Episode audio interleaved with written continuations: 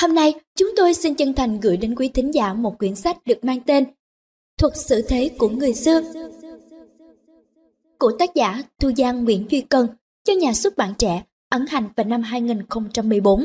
Sau khi nghe xong quyển sách này, quý thính giả hãy đến ngay nhà sách gần nhất để mua sách gốc, ủng hộ tác giả và nhà xuất bản. Đây chính là tinh thần cao đẹp, uống nước nhớ nguồn, ăn quả nhớ người trong cây của người Việt Nam chúng ta. Quý thính giả thân mến, để có thể dễ dàng hơn cho việc theo dõi quyển sách này, ngay sau đây chúng ta sẽ cùng nhau đến với phần mục lục.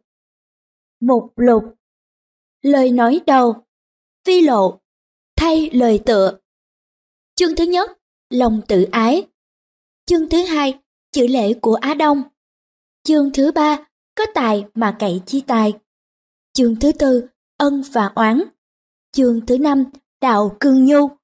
Chương thứ sáu Biết, sống Phụ lục Tâm sự của khuất nguyên Cách ngôn với lời nói đầu Ngày nay, những cuốn sách bàn về nghệ thuật xử thế có lẽ không còn xa lạ và mới mẻ đối với quý độc giả, nhất là khi quan hệ giữa người và người ngày càng mở rộng đến không giới hạn. Cách đây hơn 50 năm, học giả Thu Giang Nguyễn Duy Cần đã chấp bút viết cuốn Thuật sự thế của người xưa, một trong những tác phẩm để đời của ông. Tên gọi của tác phẩm mang hơi hướng cổ điển, nhưng cách tác giả trình bày và giải thích vấn đề không xưa chút nào. Đọc tác phẩm, chúng ta có dịp nhìn lại những điều hay và dở trong cách xuất xử của cổ nhân. Có những việc làm tưởng như khôn ngoan, nhưng hóa ra lại là dại dột. Hoặc ngược lại, những hành động vụng về, vô nghĩa bề ngoài lại ẩn chứa sự khôn khéo tế vi bên trong. Thiết nghĩ, những giá trị sống mà cuốn sách đề cập đến không hề lỗi thời mà trái lại, luôn là những giá trị bền vững trong sự phát triển của xã hội và đời sống con người. Những bài học đối nhân xử thế trong thuật sự thế của người xưa là tài sản vô giá mà cổ nhân để lại cho những kẻ hậu sinh. Nhà xuất bản trẻ Vi lộ Cổ ngạn nói, mặt trời không có đối với kẻ đuôi, sấm sét không có đối với người điếc. Văn hào Đức Hermann de Hesseling có thuật câu chuyện ngộ nghĩnh này. Một mục sư kia nói với đứa con trai 15 tuổi của ông, từ 15 đến 20 tuổi, cha cho con có quyền tin tưởng con thông minh hơn cha. Từ 20 đến 25 tuổi, cha cũng cho con có quyền tin tưởng con thông minh bằng cha. Nhưng từ 25 đến 30 tuổi thì cha bắt buộc con phải nhìn nhận cha thông minh hơn con một cách tuyệt đối vậy. Chưa kinh nghiệm mà nghe bàn đến các khôn ngoan, do kinh nghiệm mà có kia, làm sao tin được, làm sao không mỉm một nụ cười ngờ vực được. Tôi đã sống qua cái tâm sự của thanh niên, tôi cũng đã từng mỉm một nụ cười ngờ vực. Nhưng hôm nay tôi không còn giữ được một nụ cười ấy nữa. Cái hay của cổ nhân cũng như cái dở của cổ nhân đều có thể là những bài học thâm trầm cho ta tất cả. Trạch kỳ thiện giả nhi tòng chi, kỳ bất thiện giả nhi cải chi. Bởi vậy, tôi phải thắp hương mà đọc lại những gì xưa kia tôi ngờ vực. Thu Giang Nguyễn Duy Cần Thay lời tựa Trang tự nói, có lời để bắt cá, đặng cá hãy quên lờ. Có giò để bắt thỏ, đặng thỏ hãy quên giò. Có lời là để tỏ ý, đặng ý hãy quên lời. Ta làm sao tìm đặng kẻ biết quên lời để cùng nhau đàm luận. Một ngày kia, Phật chỉ trăng bảo các đệ tử, kia là mặt trăng, cứ ngó theo ngón tay ta thì thấy. Nhưng nên nhớ, ngón tay ta không phải là trăng. Những lời ta giảng về đạo cũng vậy, các con cứ nghe theo lời ta giảng mà tìm đạo, nhưng nên nhớ lời giảng của ta không phải là đạo. Bàn đến cái đạo sự thế hôm nay đâu có khác nào, chẳng qua là cái giò săn thỏ hay cái ngón chỉ trăng, và chỉ có thế thôi. Thu Giang Nguyễn Duy Cần Chương thứ nhất, lòng tự ái Người xưa có nói, giữa chốn bà quân có thể đoạt được sói ấn, nhưng không thể đoạt được cái chí của kẻ thất phu. Cái nói câu này thật đã khám phá được cả tâm sự của loài người. Người ta, giàu là một kẻ tầm thường đến bậc nào, bao giờ cũng cho ý kiến mình là quan trọng hơn tất cả. Cái tôi có phải là dễ ghét đâu, theo như lời của Pascal. Nó là cái chữ dễ yêu nhất trong đời. Nhưng vì ta đã quá nâng niu chiều chuộng nó mà thành ra cách xử kỹ tiếp vật trong đời ta gây không biết bao nhiêu sự phụng về, ân hận, đau khổ, tai ương. Và cũng chính vì thế mà Pascal mới thốt ra câu nói chua cay này. Cái tôi rất đáng ghét. Chú thích, cái tôi rất đáng ghét là Le most acceptable. Hết chú thích. Nó chẳng những dễ yêu mà thôi, nó lại là trung tâm điểm của vũ trụ là khác. Bao nhiêu sự vật trong đời, chung quy đều quay quần theo cái cốt ấy, bản ngã. Bởi thế, muốn đoạt cái chí của một kẻ thức phu, người xưa cho là khó khăn hơn đoạt soái ấn giữa chốn ba quân. Dùng cường lực, dùng uy thế mà bức người phải nghe theo mình, không bao giờ làm được, mà dầu có làm được đi nữa thì cũng chỉ là một việc làm có thể được tạm thời thôi. Ở đời không có ai chịu nhận mình là quấy cả, dầu là tay đại gian đại ác như Tào Tháo cũng không chịu nhận mình là gian ác. Tào Tháo thường xưng mình vì dân vì nước, mà Lưu Bị cũng tin mình vì nước vì dân. Gosser, người ám sát Gandhi, bị thiên hạ phần đông nguyền rủa mà vẫn tươi cười trước khi chịu tử hình. Bởi vậy, bàn cãi với người và muốn đem cái lẽ phải mà mình ép buộc họ phải nghe theo thì chắc chắn không bao giờ được. Lại còn gây thêm lắm điều không hay khác trong tình giao hảo hàng ngày. Thuở nhỏ, tôi là người tích cãi nhất, tính hiếu thắng xui tôi bao giờ cũng không chịu nhịn một ai cả, dẫu trong một lời nói tầm thường cũng vậy. Trong những cuộc cãi vã, không bao giờ tôi chịu như phải bị đuổi một lời. Đuổi mà lời nói mình không được người để ý đến hoặc bị ruồng rẫy, bỏ qua thì không gì buồn khổ, bực tức bằng. Nói thì có hơi quá đáng, nhưng tâm sự thời bấy giờ thật không khác gì tâm sự của quốc nguyên. Có điều là không đến nỗi đi trầm mình nơi sông Bọc. Chú thích, sông Bọc có sách nói là sông Mịch La. Hết chú thích. Quốc nguyên làm quan cho Hoài Vương nước sở. Bị săn bán phải bị đuổi đi, mặt mũi tùy tụy, hình dung khô héo. Một ông lão đánh cá trong thấy hỏi, có phải ông là tam lư đại vua đấy chăng? Sao mà đến nỗi khốn khổ thế? Quốc nguyên nói, đời đục cả, một mình ta trong, người say cả, một mình ta tỉnh. Bởi vậy ta phải bị bỏ đi. Đó đâu phải là tâm sự của riêng Diệp Quốc Nguyên mà là tâm sự chung của mọi người. Tại sao mình muốn cho người ta phải nghe theo mình mà không để cho người ta như mình, nghĩa là theo cái ý nghĩ của người ta. Tuổi thanh xuân thường vì huyết khí bồng bột nên không chịu coi vào đâu những ý kiến của các bậc niên đầy kinh nghiệm hơn. Dầu có muốn cho mấy cũng không làm gì tránh khỏi sự xung đột giữa hai thế hệ. Vậy, làm cha mẹ bây giờ, tại sao ta không biết lấy cử chỉ khôn ngoan của nhà mục sư kia đối với đứa con trai 15 tuổi của ông mà xử với con mình? Ông mục sư ấy bảo với con ông, từ 15 đến 20 tuổi, cha cho phép con tin rằng con thông minh hơn cha. Từ 20 đến 25 tuổi, con cũng được quyền tin rằng con thông minh bằng cha. Nhưng bắt đầu từ 25 tuổi sắp lên, cha bắt buộc con phải nhìn nhận sự thông minh của cha hơn con nhiều một cách tuyệt đối vậy. Thật, Ông cha này là một ông cha thông minh và khôn ngoan nhất. Tôi đã từng trải qua giai đoạn ấy, những lúc mà huyết khí đã đưa tôi lên tận mây xanh của lòng tự phụ, không xem vào đâu kinh nghiệm của bậc tiền nhân và đã đưa tôi vào những cuộc phiêu lưu tinh thần không bờ bến. Mỗi một ý nghĩ gì chạm đến lòng tự phụ của tôi thì tôi quyết đánh độ đến kỳ cùng. Nhất nguyện không bao giờ chịu để cho ngã lẽ, dẫu biết mình sai lầm, Lắm khi đêm nằm suy nghĩ, biết mình quấy nát, thế mà lòng tự ái cấm cản không cho mình đi về đường phải. Ước gì người ta đều biết cư xử với bọn thanh niên chúng tôi như ông mục sư kia thì biết bao nhiêu thanh niên đã không liều lĩnh đi vào con đường lãng mạn và đầy chông gai của những lý tưởng mù mờ nhưng khôn ngoan là biết chiều theo lòng thị dục đương bụi của chúng tôi. Thật, ông mục sư trên đây là người hiểu tâm sự của thanh niên nhiều lắm. Đừng công kích, đừng biếm nhã đừng mạt sát ai, nghĩa là đừng chạm vào lòng tự ái của ai cả nếu mình muốn người ta nghe theo mình, nghe theo cái lẽ phải của mình. Hơn nữa, cái thiện cảm đầu tiên mà mình gây được nơi lòng người rồi, đó là cái chìa khóa thành công của mình sau này vậy. tương nhau mọi sự chẳng này dẫu trăm chỗ lệch cũng kê cho bằng. Trái lại, nếu mình vô tình gây lấy ác cảm lúc đầu thì con đường thất bại của mình đã cạch sẵn. Yêu ai, yêu cả đường đi, ghét ai, ghét cả tông chi họ hàng. Huống gì tư tưởng của mình nếu có sự yêu ghét chen vào trước, thì sự thuận nghịch thấy liền trước mắt. Lý luận đanh thép bậc nào, bằng cứ dồi dào bậc nào cũng không làm gì chuyển được cái ác cảm gây ra lúc ban đầu. Huống chi trong khi bàn bạc, mình cũng phải kể đến trình độ của nghề cát. Dẫu người ấy có ngu si vùng dài đến đâu, phải biết cho họ cũng có cái lý của họ, hoặc vì trình độ hiểu biết của họ chỉ đến ngần ấy là cùng. Đối với người thấp, đừng dùng lời quá cao mà thành ra cầu kỳ lập dị. Đối với người cao, đừng dùng lời quá thấp mà bị người khinh thường trúng rẽ. Khổng tử có nói, trung nhân dĩ thượng, ca dị ngữ thượng giả, trung nhân dĩ hạ, bất khả dị ngữ thượng giả. Bậc trung trở lên thì có thể dùng lời cao mà nói được, từ bậc trung trở xuống không thể dùng lời nói cao mà nói được nữa. một câu đọc thuộc lòng thổi nhỏ, đến nay mới hiểu được tất cả ý nghĩa thâm trầm của nó. Trang tử lại còn nói rõ ràng hơn, đồng ý với ta, cho ta là phải, không đồng ý với ta, cho ta là quấy. Đã cho ta biện bác cùng anh, anh được, ta không được, vậy anh đã hẳn là phải, mà ta đã hẳn là quấy chăng?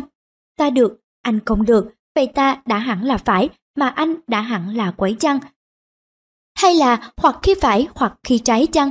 Hay là cùng phải cả, cùng quấy cả chăng? Ta cùng anh không thể biết được nhau vậy, giờ ta phải nhờ đến ai để quyết định điều đó? Nhờ kẻ đồng với anh để quyết định điều đó ư? Họ đã đồng với anh, thì làm sao mà quyết định được? Nhờ kẻ đồng với ta quyết định điều đó ư? Họ đã đồng với ta, thì làm sao mà quyết định được? Vậy, phải nhờ kẻ khác với ta và với anh để quyết định điều đó ư? Họ đã khác với ta và với anh, thì làm sao mà quyết định được? Vậy thì ta cùng anh, cùng người đều không thể hiểu biết nhau, còn phải đợi kẻ khác nữa ư? Câu này đã làm cho tôi tỉnh ngộ nhiều lắm. Thật vậy, cái phải quấy của thiên hạ chẳng qua ở chỗ thuận nghịch với những ý tưởng có sẵn của mình thôi. Chỉ có một sự đồng hành cùng không đồng mà lời mình nói, việc mình làm thành ra phải hay quấy. Và chỉ có thế thôi, trình độ hiểu biết của ta không thể bắt buộc ta phải nhận được những điều mà ta chưa thể hiểu được. Không chịu hiểu thế mà gắn gượng làm cho kẻ khác cũng phải ngã lẽ theo mình. Tức mình còn mê hơn họ nữa, nếu họ thật là người mê. Đã vậy lại còn bực tức, bất bình chỉ vì người ta không chịu hiểu theo mình. Tôi tưởng không còn gì ngu si hơn nữa. Mình nói mà người ta không hiểu, biết đâu không phải vì người ta ngu, mà là vì mình ngu, nghĩa là mình không biết cách làm cho người ta hiểu.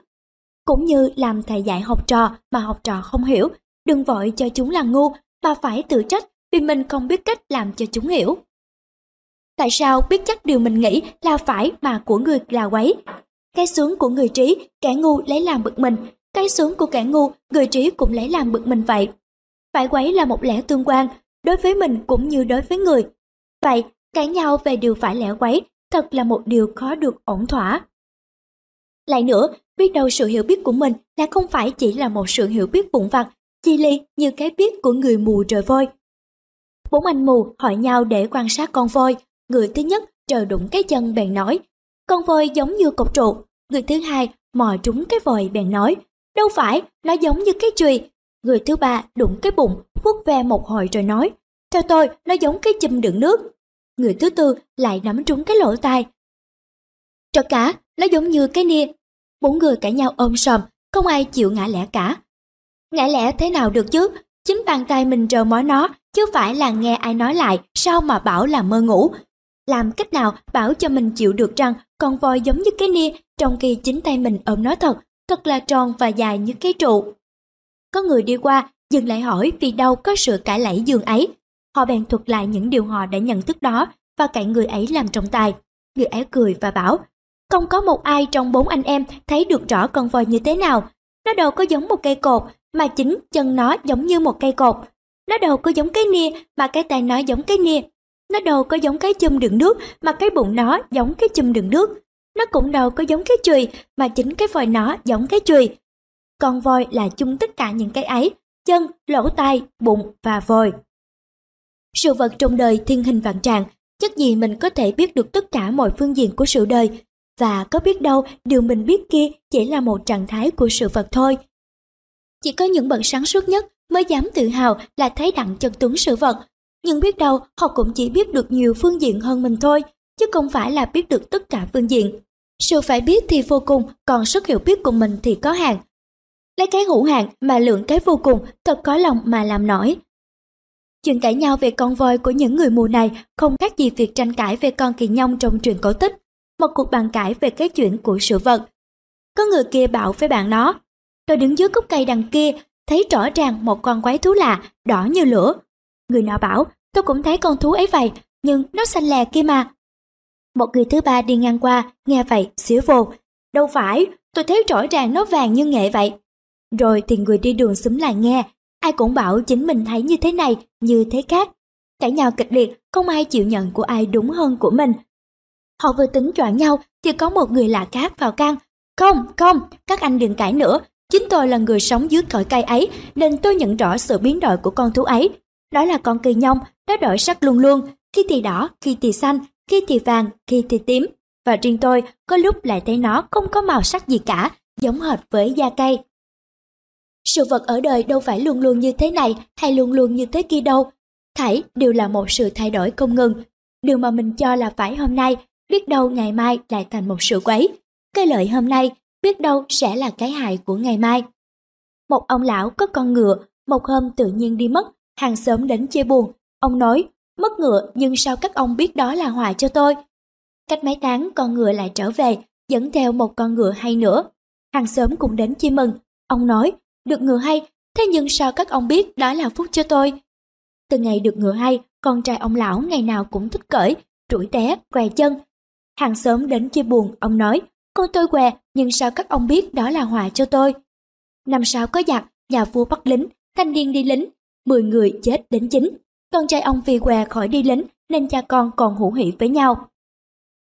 Chú thích, câu chuyện trên là liệt tử, có lẽ tác giả nhớ nhầm, theo văn học sử Trung Quốc, tái ông thất mạ là một chuyện nằm trong sách Hoài Nam Tử, chứ không phải trong sách liệt tử. Hết chú thích. Một hiền giả Ấn Độ ngày xưa xem các bài đệ tử phê bình về một bài thơ của mình.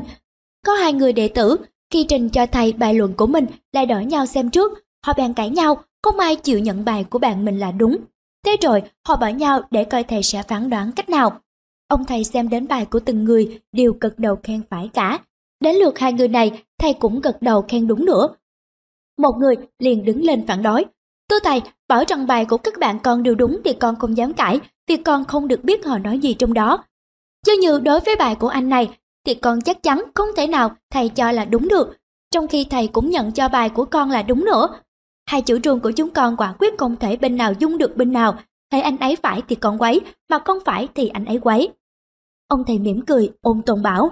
Hai trò đều bằng đúng cả đấy, sở dĩ trò này nói vậy là tại trình độ hiểu biết của nó chỉ đến đó là cùng, sao có thể bảo nó nói sai hay hiểu sai cho được. Bài thơ của thầy như phần Thái Dương, hoa nào cũng nhờ ánh Thái Dương mà nở. Nhưng cây nào nở hoa nấy, cây này không thể nở hoa kia, mà cây kia không thể nở hoa nọ được. Sao có thể bảo bài của người này phải mà bài của người kia quấy? Nếu ở đời ai cũng biết lấy cái lượng của hiền giả này mà xử thì ắt không bao giờ cần phải học đến thuật xử thế. Và việc gì trong đời cũng sẽ được xuôi chèo mát mãi cả. Mến chào quý tín giả, quý tín giả thân mến.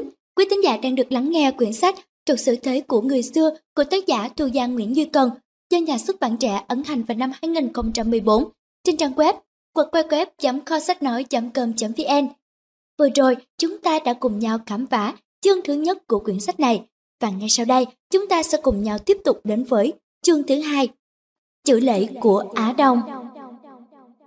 Như ta đã thấy, lòng tự ái là nguồn gốc lớn của muôn sự đắng cay chua xót ở đời. Muốn cho tâm hồn được bình tĩnh, thời không có gì kỵ bằng lòng tự ái. Trong các thị dục, thị dục về lòng tự ái là vô độ hơn cả. Trong các khổ não, cái khổ não do lòng tự ái gây ra là khó tránh và thường thống thiết hơn. Lòng tự ái đã là cái cù địch cho sự bình tĩnh bên trong, nó lại cũng là cái cù địch cho sự yên ổn bên ngoài nữa. Phạm khi lòng tự ái được thỏa mãn là tất có xâm phạm đến ngoài. Lòng tự ái bao giờ cũng chăm chăm đau đáu, chỉ chực có dịp miệt kẻ khác để cho khỏi bị kẻ khác miệt mình. Thành ra bao giờ cũng cứ quanh quanh dòm dõ người ta, xem ai có gì xấu thì vô trương lên, ai có gì tốt thì bài bác đi để nuôi cái lòng tự đắc của mình. Xem đấy đủ rõ câu, ẩn ác dương thiện của cổ nhân khó thi hành biết chừng nào. Tại sao? Tại lòng tự ái của chúng ta quá nặng.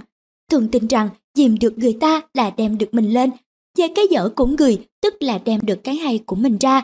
Thật không gì phụng về bằng. Nên ở đời, trong sự giao tế hàng ngày, gây cho ta không biết bao nhiêu điều khóc hại. Tóm lại, tất cả mật pháp của thuật sử thế có thể gồm trong hai nguyên tắc quan trọng này. Một, chớ chạm vào lòng tự ái của ai cả. Hai, ẩn ác dương thiện. Nguyên tắc thứ nhất thuộc về tiêu cực, còn nguyên tắc thứ nhì thuộc về tích cực. Ta không phải là những câu châm ngôn chỉ sự khôn dạy cho người đời mà thôi, mà thật ra nó là câu nói của lòng nhân, hay ít ra của lòng yêu chuộng công bình. Người xưa há không có bảo, kỹ sợ bất dục vật thi ương nhân sao? Cái gì mình không muốn người làm cho mình thì đừng làm cho kẻ khác. Có ai là người muốn bị người ta chạm đến lòng tự ái của mình không? Thế sao mình lại thích lấn áp người trong lời nói để người ta phải đỏ mặt tía tai cho cam? Làm cho người ta cùng lý đến phải ngậm miệng đỏ mặt, toát mồ hôi. Mình tuy hả lòng thật, nhưng đấy là người nông nổi, cắt khe làm sao. Thế là bất công mà cũng là bất nhân nữa. Chú thích, làm cho người ta cùng lý đến phải ngậm miệng, đỏ mặt, toát mồ hôi, mình tuy hả lòng thật nhưng đấy là người nông nổi, cắt khe làm sao là của lữ khôn. Hết chú thích. Nhưng rồi, hả lòng được một ít, mà lắm kia còn di hại cho mình đến thảm khốc cũng không chừng. Thế thì đâu phải chỉ bất công, bất nhân, mà lại còn bất trí nữa là khác. Chữ lễ của người Á Đông trong đạo xử thế thật có thể bao hàm được cả ý nghĩa đã vừa nói ở trên. Lễ theo Á Đông chẳng những có ý nghĩa tự trị, tự chủ, mà cũng có nghĩa là nhân nữa. Chú thích, tự trị, tự chủ, xem quyển Cái dụng của Thánh Nhân cùng tác giả. Hết chú thích. Nếu phải nói tắt một lời thì tôi nói tất cả thuật sự thế của người Á Đông đều ở trong một chữ lễ. Lễ là nhún nhường, đem cái bản ngã của mình để sao kẻ khác, đâu phải vì giả dối du mị để mua lợi cho mình. Lễ là tránh cái đau khổ cho bản ngã kẻ khác bằng cách hy sinh bản ngã của mình. Lễ là không phạm đến lòng tự ái của ai cả. Lễ là che cái xấu, giấu cái dở và biểu dương cái hay, cái đẹp của người ta. Phải là một người công ích kỷ, diệt được cái bản ngã của mình rồi mới làm nổi việc ấy, làm một cách thản nhiên, vô tư lời Hiểu được tất cả cái ý nghĩa thâm sâu của chữ lễ và học được bấy nhiêu thôi là đã học được cái mật pháp của thuật sự thế rồi. Nhất là người trên đối với kẻ dưới cần phải cẩn thận nhiều về chữ lễ. vì kẻ dưới với cái tâm cảm tự ti của họ khó mà tha thứ những điều sơ sức của ta về lễ độ được. Người trên mà thất lễ với kẻ dưới là một sự thường rất dễ hiểu. Kẻ phú quý hay tài hoa hơn kẻ khác thường dễ sinh tự phụ và kiêu khí. Nhưng họ nào có dè. Kết quả của sự kiêu căng vô lễ của họ, nó nguy hiểm, thâm độc không biết chừng nào. Philippe, vua nước Macedonia, khi đang đem quân vây thành Method, có một cung thủ đại tài tên là Astor. Đích sinh vào đội tinh binh của nhà vua, người ấy khoe rằng tài nghệ cung tiễn hay lắm, chim bay dầu lẹ đến bậc nào, y bắn cũng không sai bao giờ. Vua ghét nước khoe mình nên phán rằng, được, để bao giờ ta đánh trận với chim sẻ, bây giờ ta sẽ dùng đến tài ngươi. Aster nghe câu nói mỉa mai ấy, lấy làm căm tức vô cùng, liền chạy thẳng vào thành bị vây, chờ dịp trả thù. Một hôm, Aster đứng trên bờ thành. Thấy vua Philippe đang đi kinh lính các trại quân đóng ngoài thành, liền lấy một cây tên viết vào mấy chữ, gửi cho con mắt bên hữu vua Philippe rồi bắn xuống. Tên trúng giữa mắt phải của vua. Vua sai sứ cầm chiếc tên vào trả lại trong thành giặc, vây lên trên mũi tên rằng ta mà lấy được thành này, Astor sẽ bị xử giảo. Sao quả y lời. Vua Philippe thật đã mua đắt cái cao thú được nói một lời có ý vị, nhưng Astor lại mua rất đắt cái thú trả được thù. Cái lòng hiểm thù, nhiều khi nó ngộ chúng ta mà đưa cho chúng ta đến chỗ hại. Cái tính chăm chích người ta cũng nguy hiểm chẳng kém gì. Đằng rằng nói được những câu thâm trầm khiến cho kẻ khác sợ ta, nhưng chúng sợ ta thì ít mà lòng oán hận lại nhiều. Những lời nhạo báng để lấn áp người, để thỏa được lòng tự ái của mình, khiến cho lòng người bị chạm lấy, đau khổ không thể quên được. Thường thường, người ta có thể tha thứ cho ta, một tội ác dễ hơn là tha thứ cho ta một lời nói độc. Nam Cung Trường Vạn, một người trong bầy tôi của Tống Mẫn Công, bị giặc lỗ bắt. Tống Mẫn Công cho người đến xin vua lỗ tha cho. Lỗ Trăng Công cho Nam Cung Trường Vạn về nước. Khi thấy Nam Cung Trường Vạn, Tống Mẫn Công nói đùa. Ngày trước, ta kính trọng ngươi, bây giờ ngươi là tù nhân đứt lỗ, ta không kính trọng nữa. Nam Cung Trường Vạn thẹn đỏ mặt, cáo từ lui ra. quan đại phu cùng một nói riêng với Tống Mẫn Công, vua tôi giao tiếp nhau cần phải giữ lễ, không nên đùa bẩn. Đã đùa bẩn thì lòng hết kính mà lại sinh ra mối phản kịch. Chúa công nên nghĩ kỹ đến điều ấy. Tống Mẫn Công nói, ta với Nam Cung Trường Vạn là chỗ thân nhau lắm, cần gì điều ấy. Ngày kia, Tống Mẫn Công cùng Trường Vạn đánh cờ, Mẫn Công là tài cao cờ, Trường Vạn thua luôn mấy ván, bị phạt uống một bát rượu lớn. Trường Vạn đã ngàn ngà, trong lòng không phục, xin đánh thêm ít ván nữa.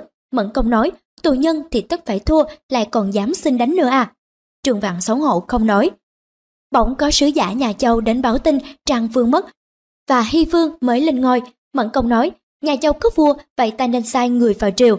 Trường Vạn thưa, tôi nghe nói kinh đô nhà Châu đẹp lắm, mà mắt chưa được xem, xin chúa công cho tôi đi sứ.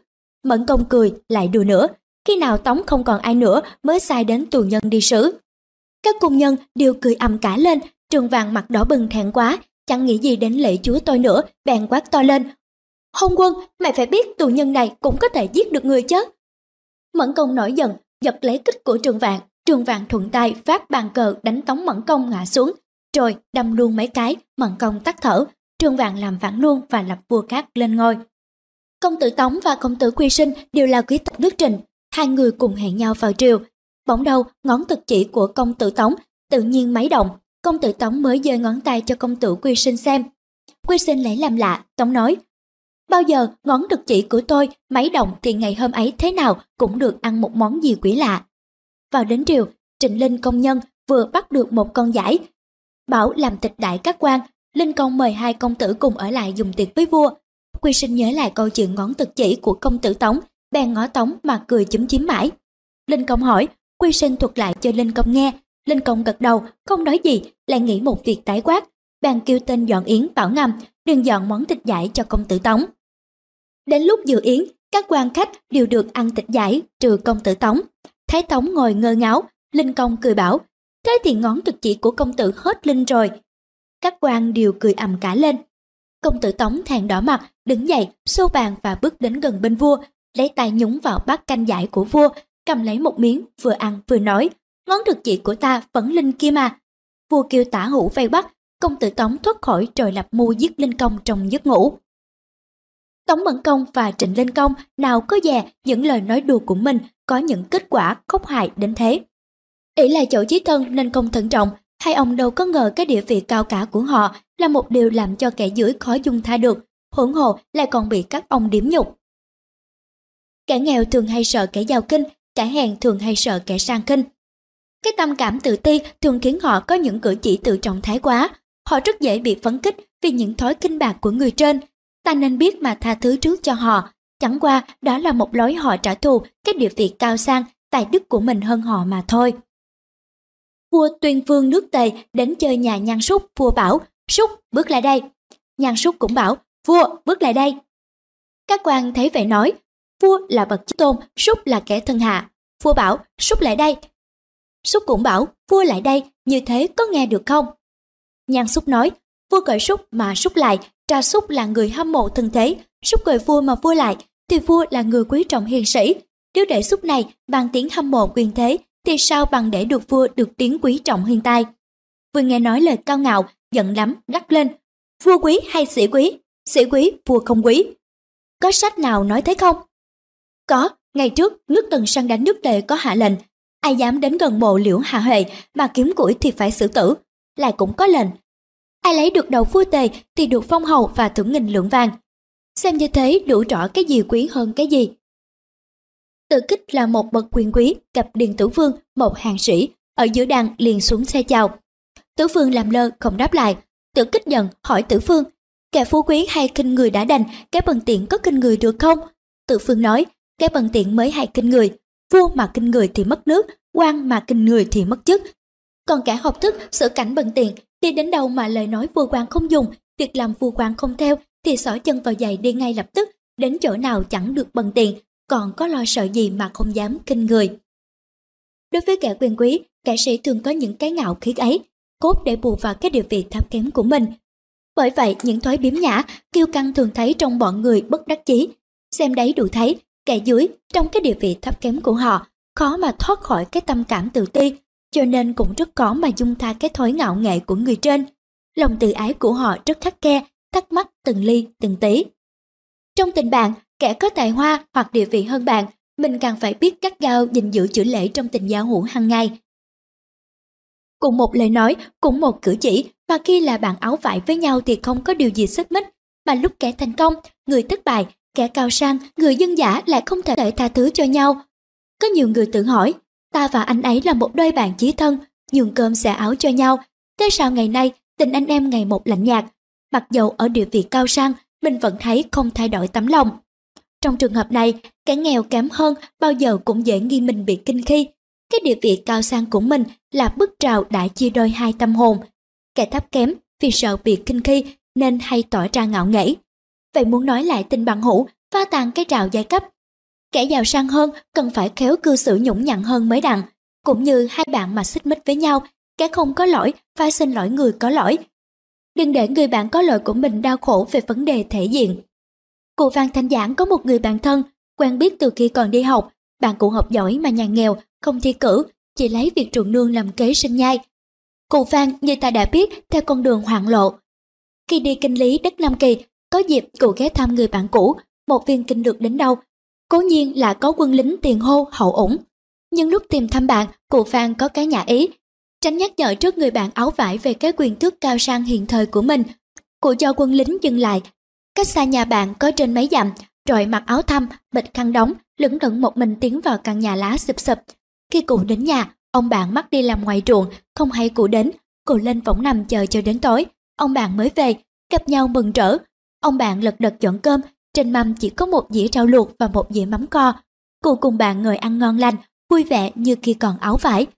Người xưa, cách xử thế thật khôn ngoan vô cùng mà cũng nhân hậu vô cùng. Ông cổng tử thính giả, quý thính giả đang được lắng nghe quyển sách thuộc sự thế của người xưa của tác giả Thu Giang Nguyễn Duy Cần trên trang web qua www sách nói com vn Chúng ta đã cùng nhau khám phá hai chương đầu tiên của quyển sách này và bây giờ chúng ta sẽ tiếp tục khám phá quyển sách này ở chương thứ ba. Có tài mà cậy chi tài. Khôn mà làm như ngu mới là cung kính.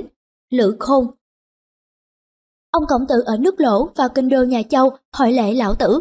Khi đưa Khổng Tử ra về, lão tử có nói, tôi nghe người giàu sang tiễn người thì dùng của cải, người nhân hậu tiễn người thì dùng lời nói.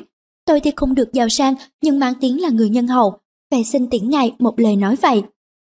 Này, phàm kẻ sĩ đời nay, những người thông minh sâu sắc, xét nét mà có khi đến phải thiệt mạng, đều là vì hay chê bai biếm nhã, nghị luận tâm sự người ta cả. Những kẻ biện bác rộng rãi xa xôi mà có khi phải khổ đến cái thân, đều là kẻ hay bươi móc, vơi bày cái xấu, cái dở của người ta ra. Khổng tử cúi đầu thưa, vâng, tôi xin nghe lời dạy bảo ấy.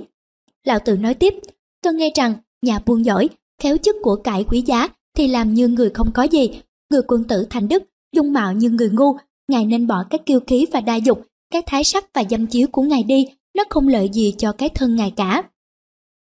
Chú thích Câu nói trên của Tư Mã Thiên, sử ký Lão Tử liệt truyền, hết chú thích. Thật, đây là một bài học sự thế thâm trầm, sâu sắc không biết chừng nào. Có của cải quý giá mà khoe là vợi hại đến cho thân mình, có tài giỏi mà khoe là vợi hại đến cho thân mình. Của cải quý giá, tài hay, sắc đẹp là những điều mà ai ai cũng muốn. Muốn mà không đặng thì ganh, ganh thì tìm cách mà làm hại, cho đã lòng đố kỵ. Đó là lẽ dĩ nhiên nó phải vậy. Có tài mà cậy chi tài, chữ tài liền với chữ tài một phần. Tào Tháo có lập một sở hoa viên, lập rồi đến xem, không chơi mà cũng không khen. Chỉ viết một chữ hoạt rồi ra đi, không ai trỏ ý gì cả.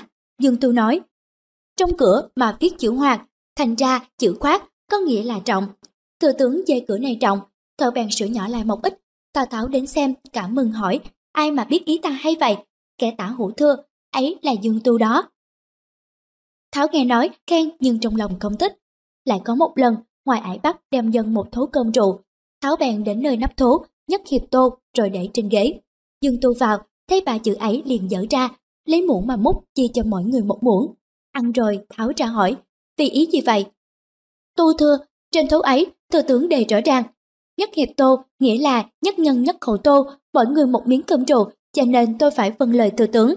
Tháo khen nhưng trong lòng đã ghét, Tháo thường hay sợ thích khách nên dặn kẻ hầu hạ. Khi ta ngủ, bay điện lại gần vì ta chim bao hay giết người. Một ngày kia, Tháo đường ngủ ngày làm rất mền, có một tên hầu cận lật đật lấy mền mà đắp lại.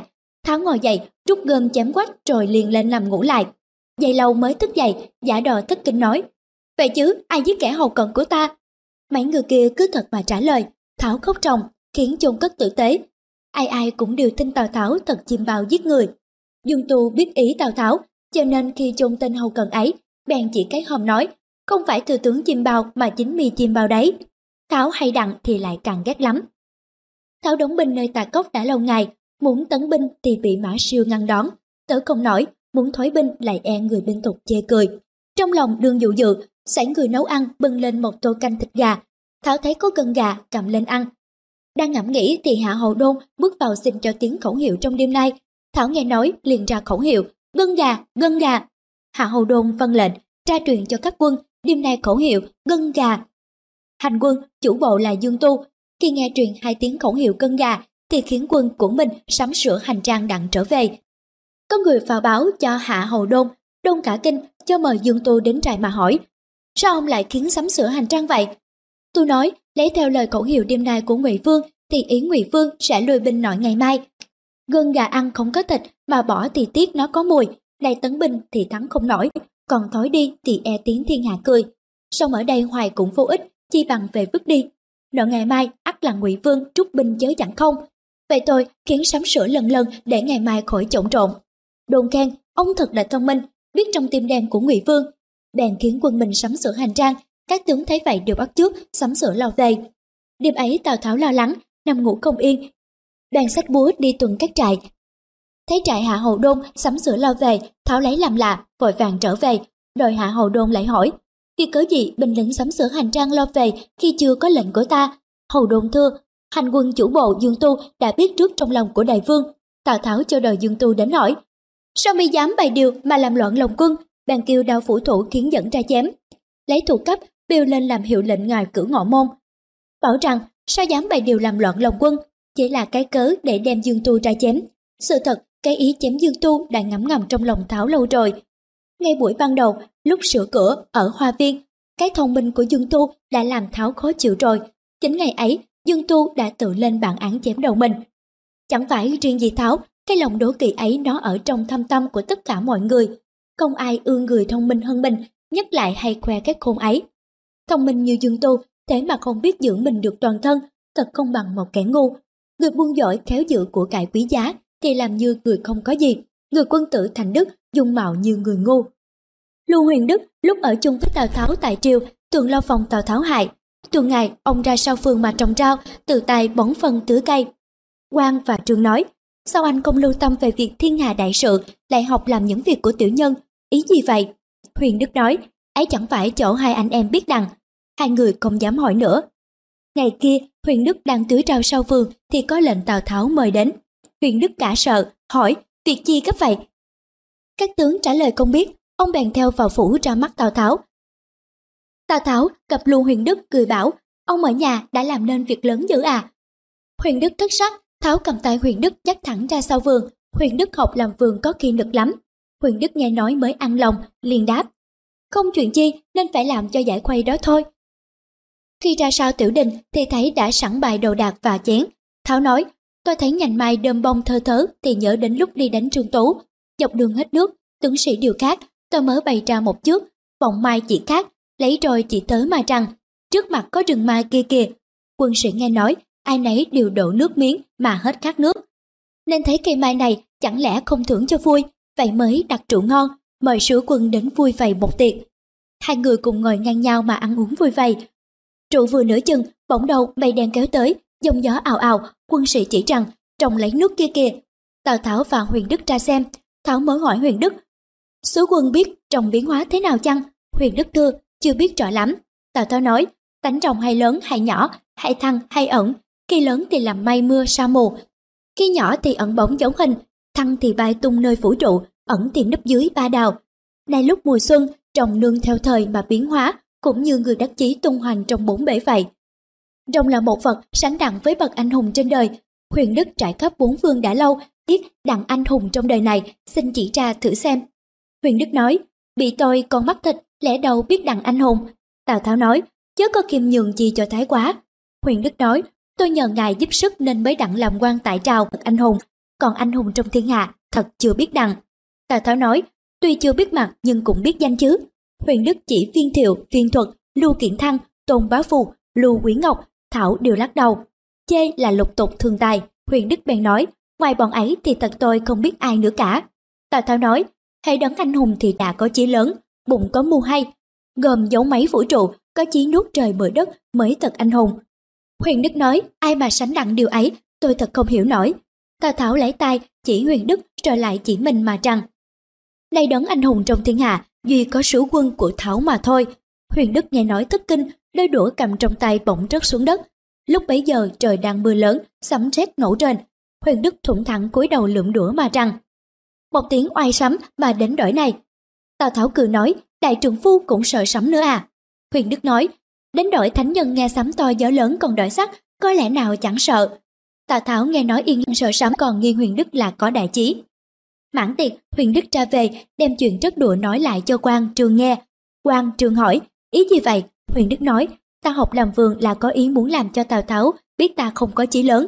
Chẳng dè, Tháo lại gọi ta là anh hùng nên thất kinh, làm bộ rất đũa. dối rằng sợ sắm để tháo không nghi ta là có đẫm lược anh hùng.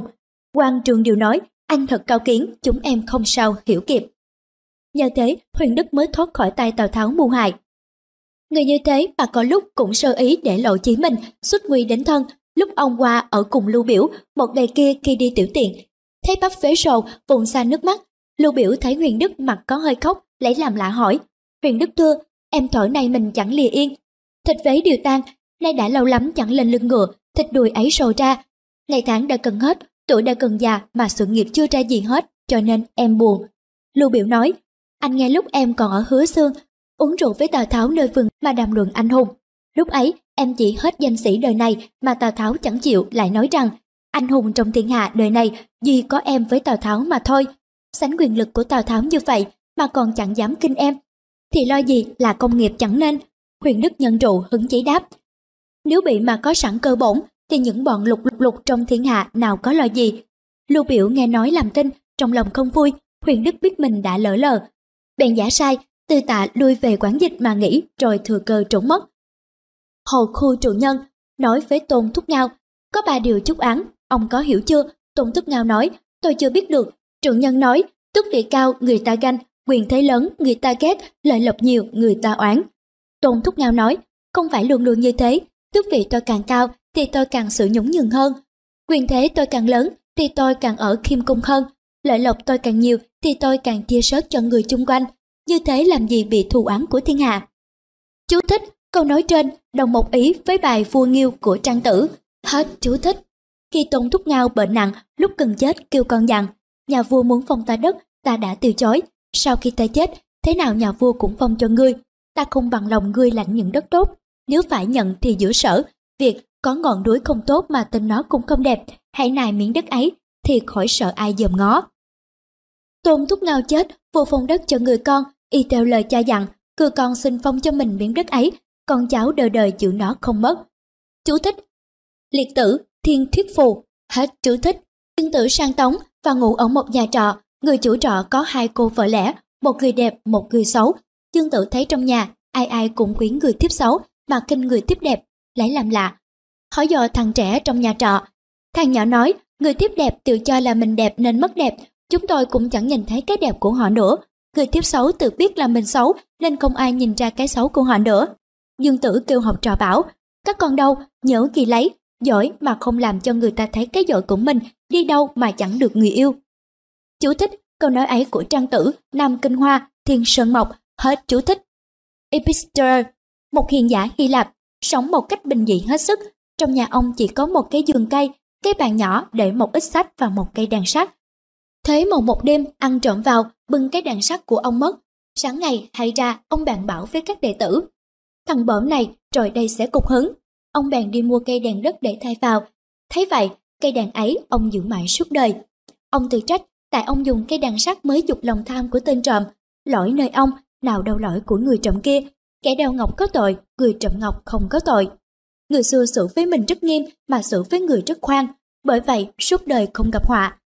Đừng trọng người hiền là làm cho lòng dân không tranh, không quý của khó đặng là khiến lòng dân không trầm đạo, không khoe điều có để ham muốn được là khiến lòng người không loạn. Chú thích, câu nói trên của lão tử Đạo Đức Kinh, hết chú thích. Một nhà văn có nói, người ta đau khổ là vì thấy cái hạnh phúc của người khác, cái khổ của người nghèo ở chỗ đó. Đúng như vậy, cái khổ của đám dân nghèo. Thật ra, chưa phải cảnh đói rét làm than của họ, mà chính là các cảnh xa hoa ngạo nghệ của những kẻ phú quý chung quanh. Khổng tử bị vây ở giữa trần và sái, bảy ngày không cơm ăn, Thái công nhầm đến thăm, nói, ông sắp chết chăng? Vâng, ông ghét chết chứ? Vâng. Này, cây thẳng thường bị chặt trước, giếng ngọt thường bị cạn trước. Ông chắc là trang sức trí thông minh để kinh sợ kẻ ngu hèn. Tu thân để tỏ mình trông hơn người nhơ đục. Đi ra ngoài hách dịch, lồ lộ như mặt trời, mặt trăng. Bởi vậy, ông cũng khó mà thoát khỏi cái nguy trước mắt. Chú thích, câu nói trên của trang tử Nam Hoa Kinh, Thiên Sơn Mộc. Hết chú thích. Kìa như con cáo lớn, beo vằn, sống nương náo nơi rừng sâu núi rậm, núp bóng ở hang cùng hốc hiểm. Đêm đi, ngày ẩn, tuy đói khát cũng vẫn lẫn lúc nơi sông hồ, thế mà cũng không thoát khỏi cái nạn giò, lưới, cạm bẫy. Chúng nó phải tội tình gì, chỉ vì cái bộ da lông mướt đẹp của chúng, vời họa hại đến chúng. Có của cải quý giá, có tài hay chưa ác, luôn luôn là cái may mắn cho chúng ta vậy. Có người kia chết, chôn chưa được ba ngày, một tên đạo tặc giữa đêm đào thay lên, lột hết vàng bạc trong mình, rồi lại còn sách búa đập bể mặt bể mồm. Thù gì dữ vậy? Không, chỉ vì khi chung, người ta cho người ấy ngậm viên ngọc quý trong miệng. Chết rồi mà cũng không nằm yên được trong mồ, số trời ư, hay là vì ngu dại. Dạ, quý thính giả đang được lắng nghe quyển sách Thực sự thế của người xưa của tác giả Thu Giang Nguyễn Duy Cần trên trang web www.kho sách nói.com.vn. Vừa rồi, chúng ta đã theo dõi được chương 3 của quyển sách này và ngay sau đây chúng ta sẽ cùng nhau đến với chương thứ tư, ân và oán. Vở tuồng, cuộc du lịch của anh Patrician, đoạn chót làm cho tôi hết sức ngao ngán và bâng khuâng. Chú thích, cuộc du lịch của anh Patrician là vở hài kịch năm 1860 của Eugène Clapicher, một văn sĩ Pháp ở thế kỷ 19. Hết chú thích. Anh Patrician cùng vợ và con gái đi du lịch ở Thụy Sĩ. Trong khi đi lại có hai chàng trai trẻ cùng theo là Armand và Daniel. Cả hai đều ngắm ghía tiểu thư Bertrand. Armand được cái hân hạnh là cú Bertrand ba lần, lần đầu tại Montover khi Bertrand bị té ngựa, xuất xa vào hố sâu thăm thẳm. Lần thứ nhì, Armand dàn xếp ổn thỏa việc Bertrand bị thua về tội phỉ bán. Lần thứ ba, chàng lại cứu Bertrand khỏi phải đánh gươm với một võ quan. Armand giàu có lại ưa làm ơn. Còn chàng Daniel thay vì thích tra ơn lại thích chịu ơn. Chàng khôn khéo làm bộ té hố để Perditon có dịp tra ơn cứu chàng. Bởi vậy, Perditon thích chàng mà lại ghét Amen. Nên khi Amen dậm hỏi cưới con gái anh thì anh lại nhất định muốn gả cho Daniel. Tại sao là vậy? Vợ anh, con gái anh và cả thiên hạ chung quanh đều đinh ninh rằng trễ của anh chắc chắn sẽ là ân nhân của anh, cái người đã cứu tử hoàng sinh anh kia mà. Té ra trái ngược lại, anh muốn gả con cho cái chàng chịu ân của anh cái anh chàng hàng giờ, hàng buổi, hàng nhắc nhở đến ân huệ cứu tự của anh. Thật là một tấn kịch cốt làm cho người ta cười, cười ra nước mắt. Tâm sự của Bertrand là tâm sự của mọi người. Ed Peter là người rất am hiểu tham tâm con người đáo để vậy. Daniel trách A mình rất đúng. Anh tưởng rằng việc anh cứu ông là một kỷ niệm im đềm cho ông lắm sao? Không, không, trái lại, nó chỉ nhắc nhở cho ông luôn luôn nhớ rằng thứ nhất ông không biết cởi ngựa, thứ nhì ông đã sang lầm mà mang đinh thúc ngựa, mặc dầu bà vợ đã cản không cho mang. Thứ ba, sự té ngựa vùng về của ông đã để một trò cười cho thiên hạ. Lại nữa, trong khi anh làm cách để ngăn ngừa không cho xảy ra cuộc đấu kiếm của ông, anh đâu có làm ơn gì cho ông, mà trái lại, anh chứng minh cho ông thấy, nhưng hai với hai là bốn, rằng anh không coi vào đâu cái can đảm anh hùng của ông. Thay vì làm ơn cho Perdition như chàng Armin, Daniel làm bộ té hổ để cho Perditon được cơ hội thi ân được cơ hội hãnh diện với người chung quanh cái gan ruột anh hùng của mình, làm ân cho Bertrand. Amen vô tình đã chạm đến lòng tự ái của Bertrand, còn thọ ân Bertrand. Daniel đã cố ý làm tăng cái lòng tự đắc của Bertrand. Bởi vậy, người ta bao giờ cũng yêu người mình ban ân hơn là người mình thọ ân. Thọ ân người tức là chịu có người trên mình, còn ban ân người tức là người ở trên người. Chữ ân là chữ đè trên chữ tâm, mà chữ ân tự nguyện là hình vẽ một người đứng giữa bốn vách tường đồng với chữ tù. Người xưa bày ra chữ ân thật là khám phá được tâm sự của người vậy. Trách nào cổ nhân không thường bảo ta, thi nhân mặc niệm, họ ân mặc vong. Thi ân là làm nhục lòng tự ái của mình. Thường thường kẻ làm ân hay có khuynh hướng tự hào và ngạo nghễ. Vì làm ân cho người tức là đàn áp được người, làm chủ người ta. Bởi vậy, cổ nhân muốn chế lại, bảo thi ân mặc niệm Thọ ân là bị nhục đến lòng tự ái, thường hay tìm cách để thoát khỏi cái nhục ấy bằng sự bội ân, bội ân bằng đủ phương thế.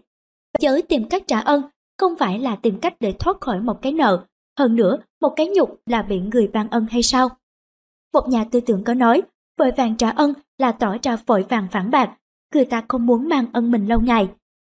Vì vậy ốc bội vàng chỉ là ốc cao ngạo, tỏ ra một tâm hồn tự do thế thôi. Chú thích Tâm hồn tự do, chữ của em Josie dùng Independence, The Core. Hết tiểu thích. Nó là tâm trạng hết sức tự nhiên của loài người, bởi thế cổ nhân mới lo lắng căn dặn, thọ ân mạc phong. Dặn Daniel rất am hiểu tâm lý của Patrician, nên thay vì lo dàn xếp một cách công khai dàn giá như Amen, anh ta lén viết thư cho cảnh sát hay để can thiệp, không cho cuộc đấu kiếm xảy ra. Mỗi khi chàng muốn làm một cái ân gì cho Patrician thì chàng làm một cách núp lén che đầy. Bao giờ anh cũng tránh cho Pidgeon đừng mất mặt. Anh nói, khi tôi phải bước chân vào cảnh khổ của người đồng loại, tôi bao giờ cũng đi bằng dép trơm và không dám mang theo một chút ánh đèn nào cả. Phạm phòng giống như tôi đi vào cái lọ thuốc đạn vậy. Thật, anh dùng chữ rất đúng, cái cảnh khốn khổ của người ta quả thật là một cái lọ thuốc đạn. Không khéo, một chút lửa đủ cho nó nổ bùng ra dữ tợn. Còn gì rõ ràng hơn nữa, chính Bridgerton cũng đã phải bực dọc la lớn lên rằng Không, không, ông à, người ta không thể đàn áp tôi được nữa đâu.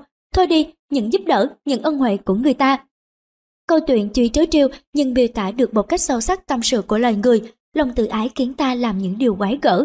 Cũng như câu chuyện về cái chết của hàng tính sau đây là một. Thời nhỏ, mỗi khi đọc đến cái chết của hàng tính thì trong lòng thấy như có điều bất bản. Sau khi ném quyển sách đi, lòng không khỏi ngậm ngùi thương tiếc.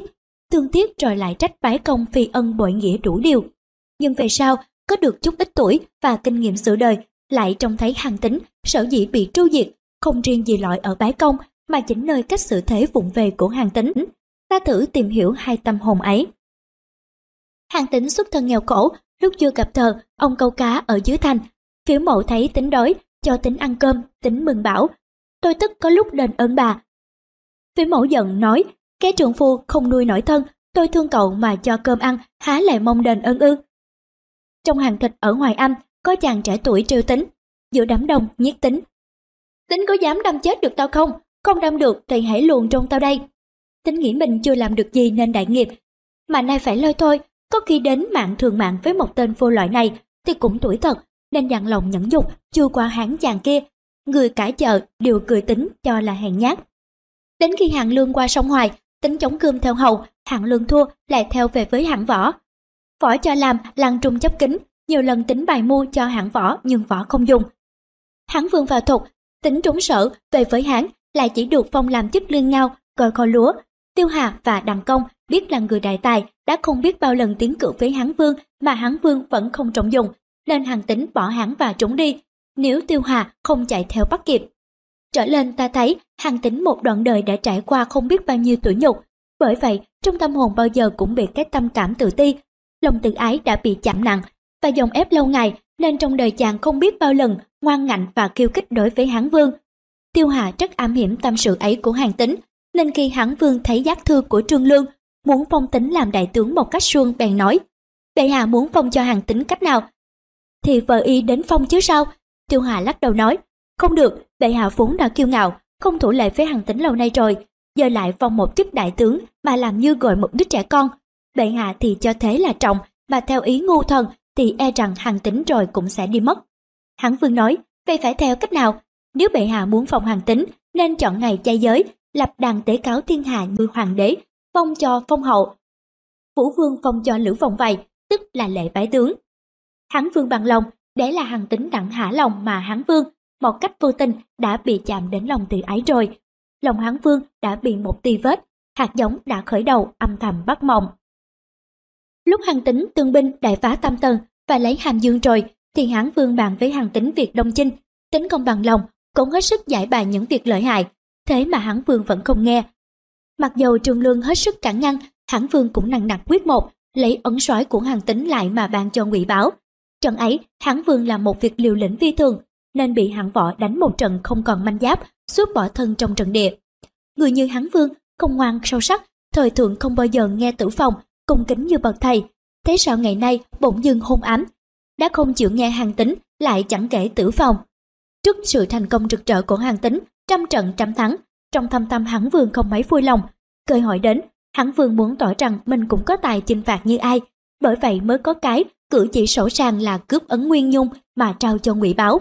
Là một việc dại dột càng rỡ mà một người thông minh như Hán vương lắm khi tự hỏi với lòng, không hiểu làm sao mà cắt nghĩa. Cách xử thế vụng về và vô tâm ấy của Hán Vương lại chạm đến lòng tự ái của Hàn Tính thêm một phen nữa. Bởi vậy, khi Hàn Tính trả ấn Nguyên Nhung về cố thủ Lạc Dương, Hán Vương cho triệu cũng không về, Tiêu Hà bần quân nói với tử phòng. Hàn Tính từ khi ở Lạc Dương về, thường phàn nàn rằng Hán Vương không nghe lời nói phải, lại cướp tướng ấn mà cho ngụy báo, không nhớ đến công phá Tam Tần, lấy Hàm Dương. Khi nghe Đại Vương, Hán Vương bị thua rất nặng ở truy thủy, thì tính lại đóng cửa không tiếp cách tôi đến mấy lần cũng không được tiếp. Xem ý như muốn cho đại vương phải tự thân đến mời mới được vậy. Câu nói ấy của Tiêu Hà thật tỏ rõ được tâm sự của hàng. Ốc làm phản của hàng đã bắt đầu manh nha trong tiềm thức. Nếu trường Tử phòng không dùng kế kích ông ta thì Hàng Tính chưa chắc chịu nghe lời triệu của Hán Vương mà về Huỳnh Dương mua phá sở. Hán Vương vì lợi cho đại nghiệp của mình nên bấm bụng bỏ qua cái tội không tuân mạng của Hàng. Nhưng trong thâm tâm, lòng tự ái đã bị chạm nhiều rồi. Trong tâm phế của hai người, sự găng nhau càng ngày càng tăng thêm. Nên Hàng Tính thì lập tâm phản nghịch, nơi Lưu Bang thì sinh dạ bội ân. Bởi vậy, sau khi Hàng Tính bình định nước Tây rồi, Hán Vương sai sứ đến mờ về cùng hợp sức phá sở, Hàng Tính từ dịp bắt bí Hán Vương, viết biểu về tâu xin phong ấn tây Vương, rồi sau sẽ phá sở. Đấy là cách trả đũa việc cướp ấn Nguyên Nhung thỏa nọ. Hán Vương xem biểu đòi phong Tề Vương cổ tính liền nổi giận. Thằng nhảy này lại dám dở giọng như thế ư, ta bị khốn ở đây đã lâu, mong nó về giúp ta. Chẳng ngờ nó lại trực xưng bá xưng vương như vậy.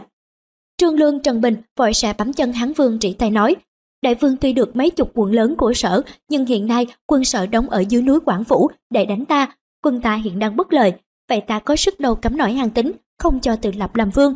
Chỉ bằng hãy cứ phong cho hắn, khiến hắn vui lòng rồi thì hắn sẽ giúp đại vương được việc, không mà để hắn tự biến thì sẽ lại sinh một mối lo to. Thế là hắn vương một lần nữa phải bấm bụng mà phong vương cho hàng tính. Ở vào địa vị hắn vương, mình là chúa mà bày tôi kiêu ngạo ỷ tài, lấn ác và khu sách mình dường ấy. Lòng tự ái bị thương tổn không biết là chừng nào. Nhẫn được nếu không phải là bái công, chưa ắt có người làm nổi. Nói thì có hơi quá, chứ cái nhục của hắn vương ngày nay còn hơn là cái nhục của hàng tính, luồn trồn thổ nọ. Cái ấn tề phương của hàng tính thật có lòng mà bền vững được, người có cái chí đồn phương định bá. Khoái nước chọc trời như bái công có thể nào chịu nổi cái nhục ấy không? Chịu nổi nói chỉ có bái công và cũng nhờ thế mà bái công mới làm nên nghiệp đấy. Nhưng cái vết thương lòng không làm sao mà hàng đáng được. Cái nước tề phương của hàng tính tuy xứng đáng thực, nhưng ngày nào nó còn, nó là cái tiếng chửi trên đầu hán vương, là cái gai nhọn trong con mắt của hán vương. Nó hằng nhắc nhớ cho hắn vương sự thúc kém, nhục nhã của mình. Cho nên thiên hạ vừa định được thì cái lo nghĩ trước nhất của hán vương là cướp lại ấn nguyên dung của hoàng tính. Sự đã rõ ràng hết sức.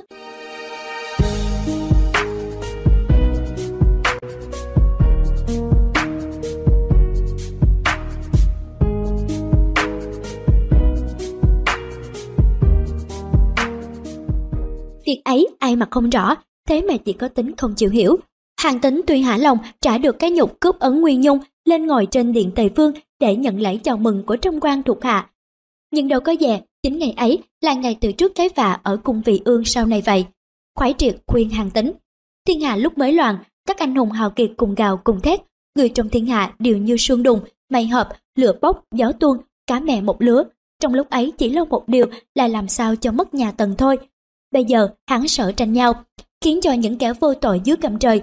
Ốc gan lấy đất, cha con phơi xương ở giữa ruộng đồng, không sao kể xiết. Sợ cất quân từ Bành Thành, vừa đánh vừa đuổi, mãi đến Huỳnh Dương. Ai danh lừng lẫy thiên hạ, thế mà quân lại bị khốn ở kinh sách, bức bách ở Tây Sơn, đã ba năm rồi không sao tiến được nữa. Còn vua Hán thì đem vài mươi vạn quân giữ cung, lạc, nhờ cái thế hiểm của núi sông. Nhưng một ngày đánh mấy trận, không được lấy tất công, thua chạy không ai cứu, bại ở Huỳnh Dương, bị thương ở Thành Cao, bèn chạy sang miền Uyển Khí. Thật là khỏe cũng khốn mà khôn cũng khốn. Trong họ khổ sở kêu ca, nhanh chóng không nơi nương tựa, cứ như tôi tính, trừ phi hạng hiền thánh, không sao dẹp yên nổi tai vạ trong đời. Hiện nay, tính mạng hai vua treo cả ở tay ngài, ngài giúp hắn thì hắn được, mà sang sở thì sở được. Tôi xin mở lòng dạ, vơi gan mật, bày kế ngu, chỉ sợ ngài không biết dùng, nếu ngài thực biết nghe kế của tôi, thì không gì bằng giúp cả đôi bên mà để họ còn cả. Chi ba thiên hạ ra như ba chân vàng, thế không ai dám động bên trước. Ngài giữ đất cường tề, gồm đất yên đất triệu, chẳng đủ dựng nên cơ nghiệp lớn ư. Tôi nghe trời cho mà không lấy sẽ có họa hại. Thời đến mà không làm sẽ phải thay ương, vậy ngài nghĩ cho kỹ. Hằng tính nói, phu hán đãi tôi rất hậu, tự đem xe cho tôi đi, tự cởi áo cho tôi mặc, tự sẽ cơm cho tôi ăn. Tôi nghe, đi xe người ta thì mang lo cho người ta, mặc áo người ta thì bận nghĩ vì người ta, ăn cơm người ta thì chết về việc người ta, tôi há nên ham lợi mà quên nghĩa ư. Khoái triệt nói, ngài tự cho thân với vua hán, muốn dựng cơ nghiệp muôn đời, tôi trọng nghĩ không gì làm hơn nữa. Xưa Thường Sơn Vương cùng Thành An Quân lúc còn áo phải, cùng nhau kết làm bạn sống chết với nhau. Về sau cãi nhau về chuyện trương áp, trần thạch, mà hai người trở lại thù nhau. Trường Sơn Vương vãn Hạng Vương, đem đầu Hạng Anh mà trốn sang với Hán Vương, lại nhờ Hán Vương xuống miền Đông giết Thành An Quân ở phía nam sông Kỳ, đầu một nơi quân một nẻo, trút lại làm trò cười cho thiên hạ. Hai người ấy là hai người chơi thân nhau nhất ở trong đời, vậy mà trút cuộc đến giết lẫn nhau là vì sao? Hại sinh ra bởi muốn nhiều mà lòng người khó lường được. Nay, ngài muốn giữ trung tính để cầu thân với vua Hán, tất cũng không sao bền hơn tình bè bạn của loại người kia. Còn việc thì nhiều việc lớn hơn chuyện trận thạch trương áp nữa kìa. Vậy, việc ngài tin vua Hán quyết không hại ngài. Tôi cho là một việc làm to tác vậy.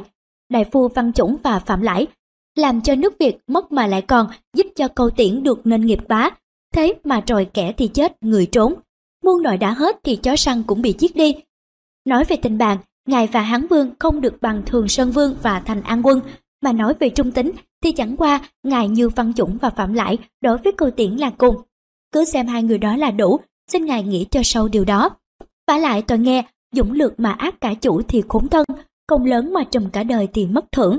Nay, tôi xin kể những công lược của đại vương. Ngài sang qua Tây Hà, tóm vua ngụy bắt Hà Thuyết, dẫn quân xuống Vĩnh Thành, giết thành An Quân. Tuần đất Triệu uy hiếp đất Yên, định đất Tây, sang Nam đánh tan quân sở 20 vạn, qua Đông giết Long Thu, quay về Tây để trả lời, kể ra thì công ấy trong thiên hạ không hai, mà lượt ấy không mấy đời đã có. Nay, ngài đem cái oai ác cả chủ, cầm cái cống hết lối thưởng. Mà về sở thì người sở không tin, về Hán thì người Hán hoảng sợ. ngay định mang cái đó về đâu?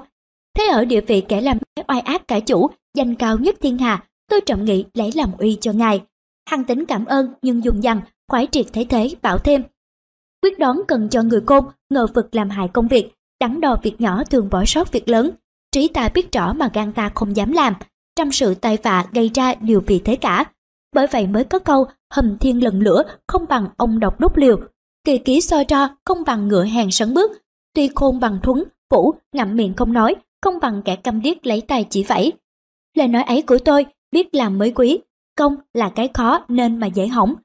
Thời là thứ khó được mà dễ mất, thời ru, thời ru, qua mà không trở lại, xin ngài xét rõ cho. Hàng tỉnh nấn ná không nở phụ hãn, lại tự cho mình là nhiều công, dù sao hắn đâu có nổi cướp nước tề của mình, bèn từ tạ khoái triệt. Ở đây ta thấy hàng tính, không thông tâm lý người đời, cái chết của hàng tính sau này cũng nơi chỗ ngu đó. Còn gì rõ ràng được hơn lời căn ngăn cuối cùng của khoái triệt. Khi nghe hàng tính sắp khởi binh kéo đến thành cao, giúp hán vương đánh sở, khoái triệt vội vã vào thăm, hàng tính hỏi. Tiên sinh lâu nay đi không trở về, bởi tôi ngày trước không biết nghe theo lời dạy, nên đến đây thăm tôi chắc hẳn là có cao ý gì. Tôi chịu ơn tri ngộ của ngài, không nỡ để ngài lâm vào cái vạ tại đình. Cái vạ tại đình như thế nào? Ngài đóng quân ở đây, hán vương bị sở vây khốn ở cổ lăng, mấy lần cho vời mà ngài kháng cự, không chịu về cứu, lẽ nào ngài không còn nhớ việc ấy? Việc công còn cách gì sai khiến cho nổi, bất đắc dĩ hán vương mới sai trương lương đem dịch hán văn đến vong cho ngài làm tam tề vương chia đất vong cho đó là lẽ lời mà đắm miệng để ngài đem quân về giúp đâu phải vì ngài công to mà được hạ thưởng một cách tuyệt vời như thế thực ra, chỉ vì muốn ngài phá sở để đồ thiên hạ cho người ta. Tôi chắc rằng sau khi bình định, họ sẽ không bao giờ để cho ngài ngất ngưỡng ngồi trên ngôi vương mà hưởng cái phúc thái bình đâu.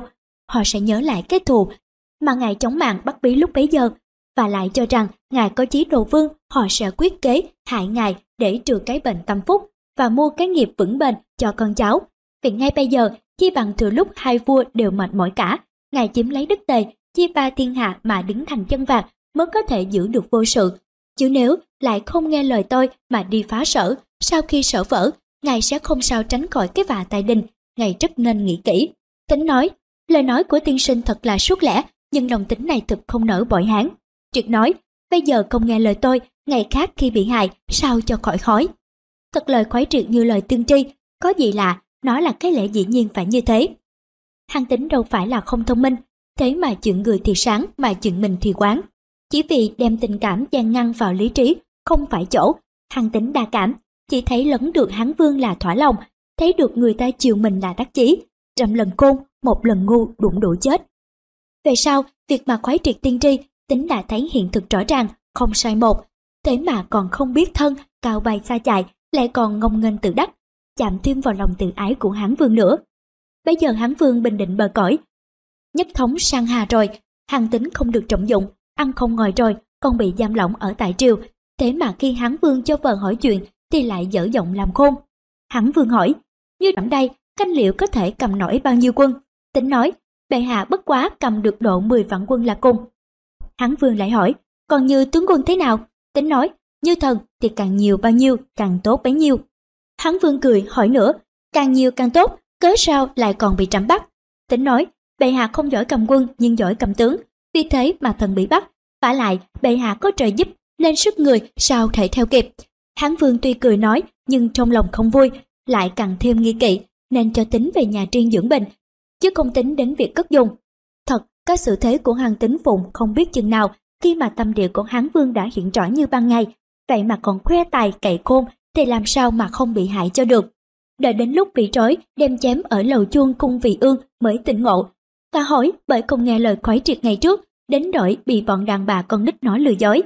Hàng tính chết, Hán vương xem biểu mừng lắm, nhưng rồi nhớ lại công lao to lớn của hàng tính, bụng cũng những ngầm ngùi, thương xót, nước mắt dầm dề. Người ta bảo cái khóc của Hán vương là giả dối. Không, nó là biểu hiện của một sự tranh chấp mãnh liệt nơi lòng của Hán vương.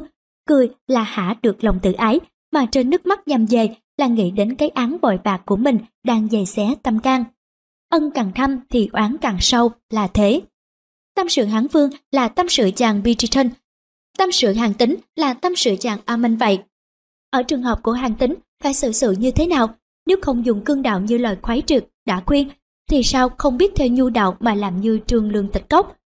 Chú thích Trương lương tịch cốc, xem lại chương thứ tư. Hết chú thích. Trương Lương không bao giờ chạm đến lòng tự ái của bái công.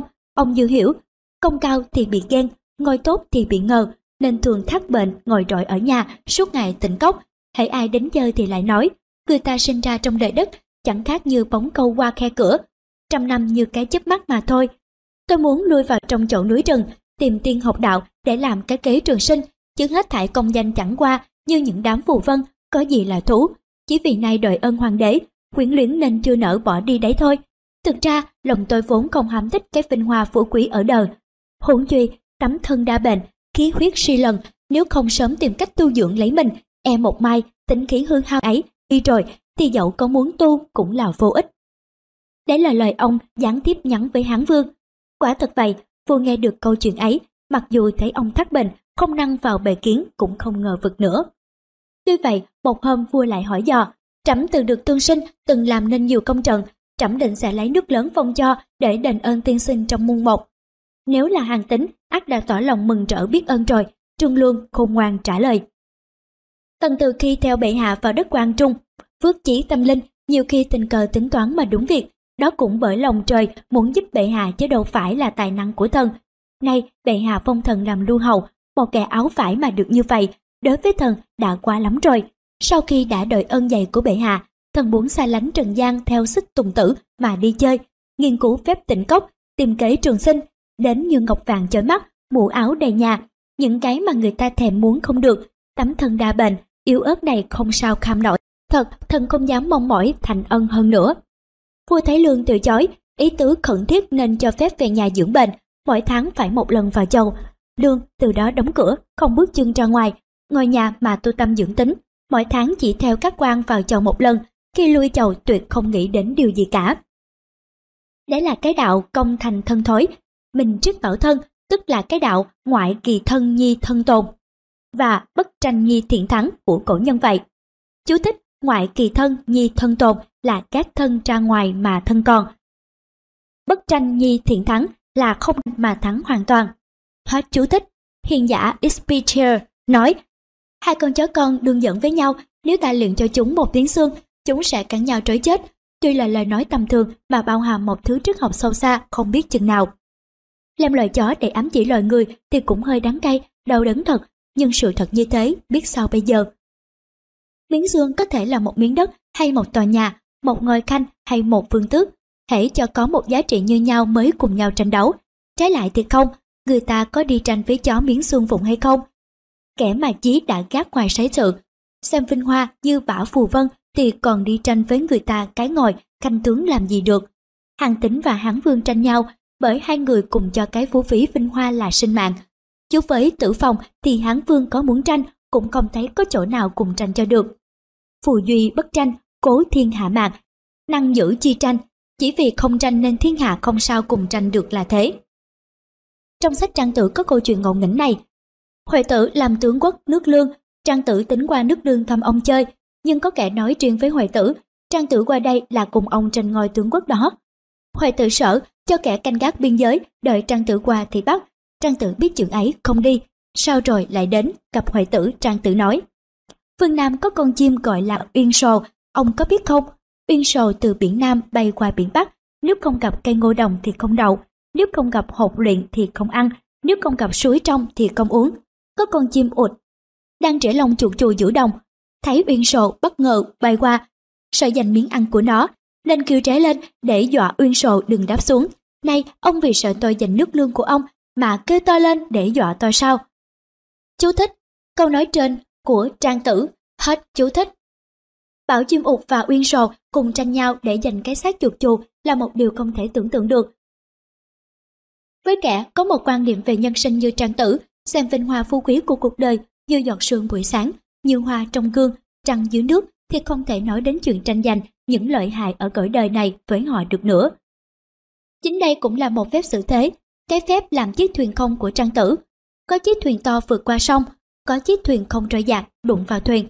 Dù người hẹp bụng đến đâu cũng không giận, nếu trong thuyền ấy có người, tất trên chiếc thuyền to kia đã có người tréo gọi. Gọi một lần mà không nghe, tức gọi đến hai lần, gọi hai lần mà không nghe thì tức gọi đến ba lần. Rồi thì xin giận dữ, mắng chửi đủ điều, trước không giận mà nay giận là tại sao? Vì trước thì không có người mà nay thì có vậy. Chú thích câu chuyện trên của trang tử Nam Hoa Kinh Thiên Sơn Mộc. Hết chú thích. Nếu ở đời mà hàng tính biết làm chiếc thuyền công thì hán vương làm gì hại được. Như trường Lương đây mới thật là người đại trí. Thông minh duệ trí, thủ chi dĩ ngu. Chú thích Thông minh duệ trí, thủ chi dĩ ngu là bậc hết sức thông minh thì làm như người ngu. Hết chú thích. Làm chiếc thuyền không là làm như kẻ vô tâm. Như kẻ ngu khờ dại dột, học được cái ngu này đâu phải dễ gì và chỉ có tử phòng mới học được. Thắng được cả thiên hạ, làm gì nếu tự mình không thắng được cái lòng ham mê danh lợi, cái tính hiu hiu tự phụ của mình, toàn sinh cho thiên hạ mà giữ cho thân mình không được toàn sinh thì cũng chưa thể gọi là người trí. Bởi thế, Bình Nhật, Hằng Tính vẫn xem tử phòng luôn luôn như bậc thầy. Tóm lại, ta hãy xét kỹ một cách thành thật tấm lòng mình trong các bạn mà mình thương có phải là những người thông minh nhất, gần họ bao giờ mình cũng thấy thấp kém hơn, hay những người thật thà nhất, gần họ bao giờ mình cũng thấy cao trọng hơn. Cái kết nhất của người đàn bà đẹp là có người đẹp hơn mình, cái kết nhất của người thông minh là có người thông minh hơn mình. Người ta thích học văn hay mà không thích gần người viết văn hay. Cái đó mình có thể hiểu được, và hiểu được nhiêu là hiểu được rất nhiều cái đạo xử thế. Nhau đến Kho sách nói.com.vn mến chào quý tín giả. Quý tín giả thân mến, quý tín giả đang được lắng nghe quyển sách thuộc sự thế của người xưa của tác giả Thu Giang Nguyễn Duy Cân do nhà xuất bản trẻ ấn hành vào năm 2014.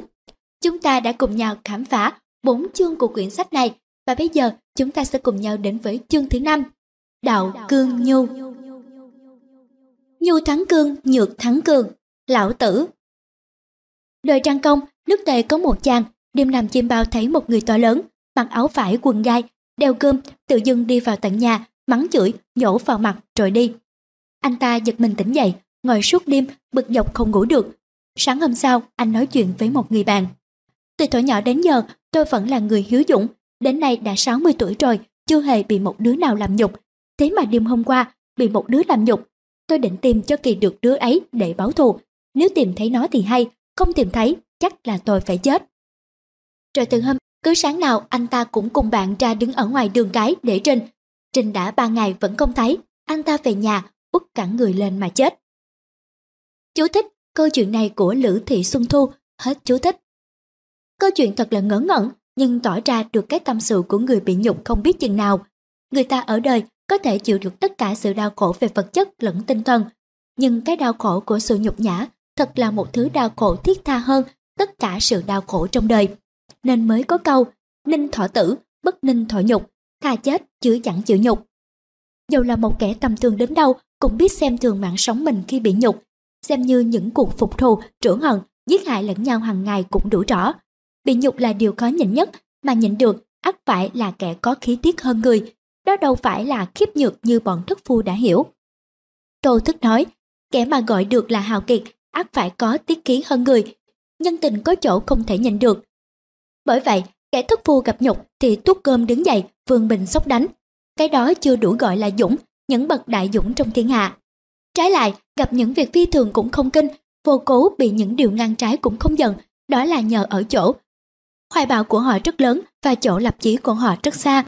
Câu nói ấy thật là hiểu được tâm sự của những bậc đại hào kiệt trong đời vậy. nhìn được cái điều người ta không thể nhìn được, dùng được cái điều người ta không thể dùng được. Phải là người độ lượng hơn người, kiến thức thân người, điềm tĩnh hơn người mới làm nổi. Việc vương câu tiễn đánh ngô bị thua to, ngô vương bắt câu tiễn giam ở cối kê 3 năm, bắt chịu không biết bao nhiêu điều sỉ nhục của một người thất trần. Nếu câu tiễn không dằn nổi cái nhục ấy mà tự sát, thì nước Việt không mong gì khôi phục và ắt phải diệt vong cũng không chừng.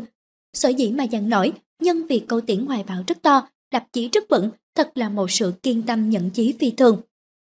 Từ một nước chiến bại và làm cho nó trở nên cường thịnh, đánh diệt được nước ngô và lên làm chủ thành đại sự thiên hạ, nếu không phải câu tiễn, không sao làm nổi. Người có một tâm hồn dũng mãnh như vậy, thế mà lắm lúc chịu đựng hết muốn nổi, tỏ ý liều chết, phạm lãi khuyên can. Ngày xưa, vua trụ giam Văn Vương ở Vũ Lý, giết con Văn Vương là bá ấp khảo rồi làm mắm mà đem cho Văn Vương. Thế mà Văn Vương cũng chịu nhục ăn thịt con, ta muốn thành đại sự thì cần gì những điều nhỏ mọn ấy. Thấy câu tiễn phục lụy, cúm nấm trục trè, ngô vương kinh tường cho là kiếp nhược và có ý muốn tha. Ngũ tử tư bèn can. Sao đại vương nghĩ làm như vậy, còn hổ mà thu mình lại, tất là để chụp bồ đấy. Còn ly trút cổ lại, tất là định đánh cướp đấy. Vua Việt vào làm tới vua ngô, dẫu trong lòng oán giận, đại vương làm gì có thể biết được. Bây giờ cúi xuống mà ném đống phân của đại vương, chắc đâu sau này không có một ngày kia ngẩng đầu lên mà ăn bộ lòng của đại vương. Bậc hào kiệt trong đời, họ hiểu tâm sự nhau rất rõ. Phàm ở trong thế yếu mà nuôi chí báo thù lại không có đủ đẫm lược, chịu được nhục, ắt không bao giờ làm nên đại sự. Nước Hàn có Trương Lương, tên chữ là Tử Phong. Tổ tiên Trương Lương năm đời làm tướng nước Hàn.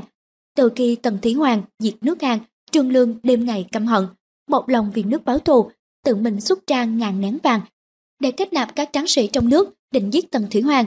Sau gặp đặng một tráng sĩ sức phóc cũng khá.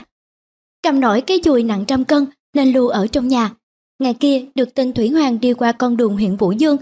Lương bèn sai tráng sĩ núp ở trên một cái gò cao để trình đánh Thủy Hoàng. Nhưng tráng sĩ lại đập làm xe, bị Thủy Hoàng đem ra giết.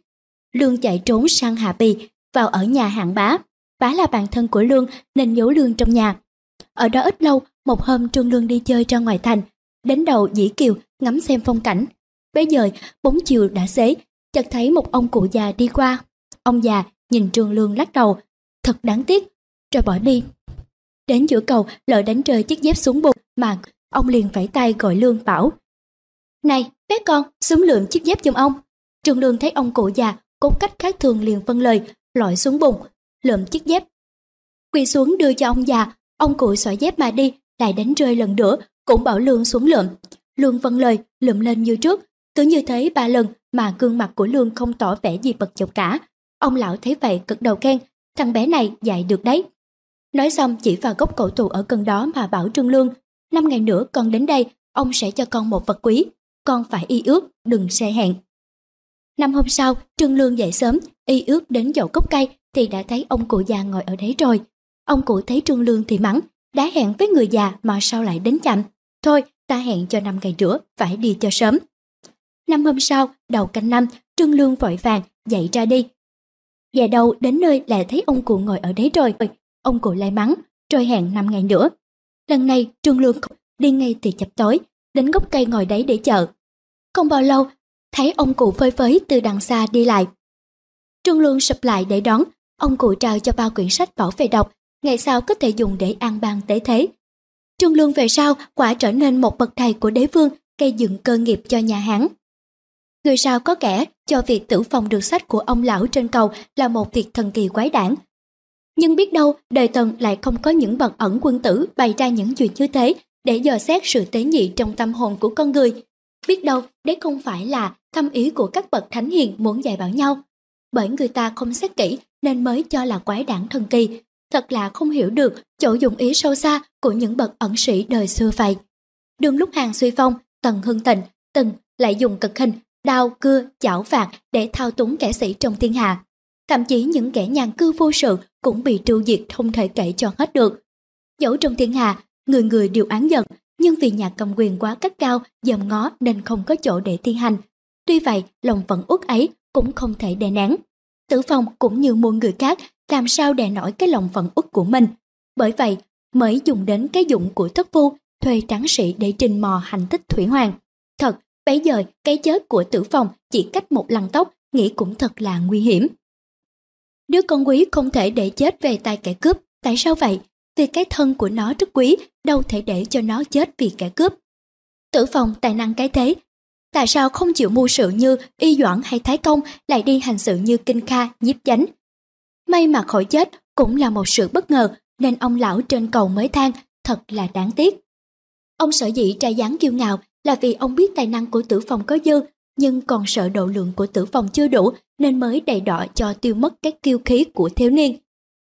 Đặng biết nhìn việc nhỏ để thành việc lớn, nếu không vậy sao xưa nay chưa biết nhau chỉ mới gặp nhau nơi thảo giả lại sai làm việc như kẻ tội đời nhưng tử phòng làm rất tự nhiên không lấy gì làm lạ cả nên ông mới nói trẻ này dạy được. Như sở trang vương phạt trịnh trịnh bá trần minh dắt dây trang nghênh tiếp. Trang vương nói chúa nói dám hạ mình thế nào cũng đặng lòng dân tin dùng bèn không đánh trịnh mà rút quân về câu tiễn bị đài ở cối cây làm đứa ở vua ngô ba năm mà không nản nên về sau diệt được ngô trả được cái thù ngày trước đó phàm có chí báo thù mà không biết hạ mình là cái dụng của kẻ thất phu vậy.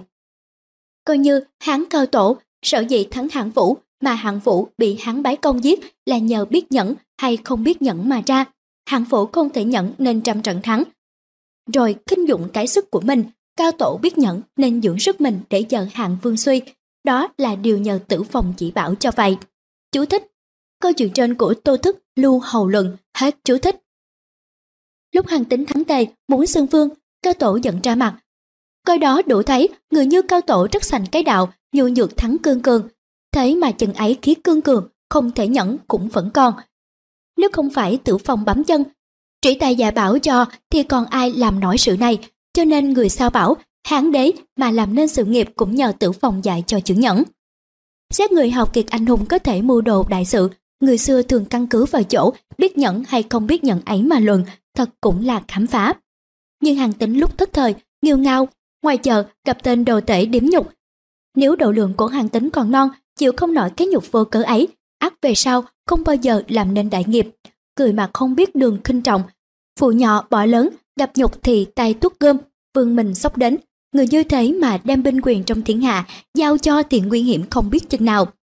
Trương Lương có lẽ đã nghĩ như thế này, diệt cái phủ dũng của hàng vương trong thiên hạ không ai hơn hàng tính.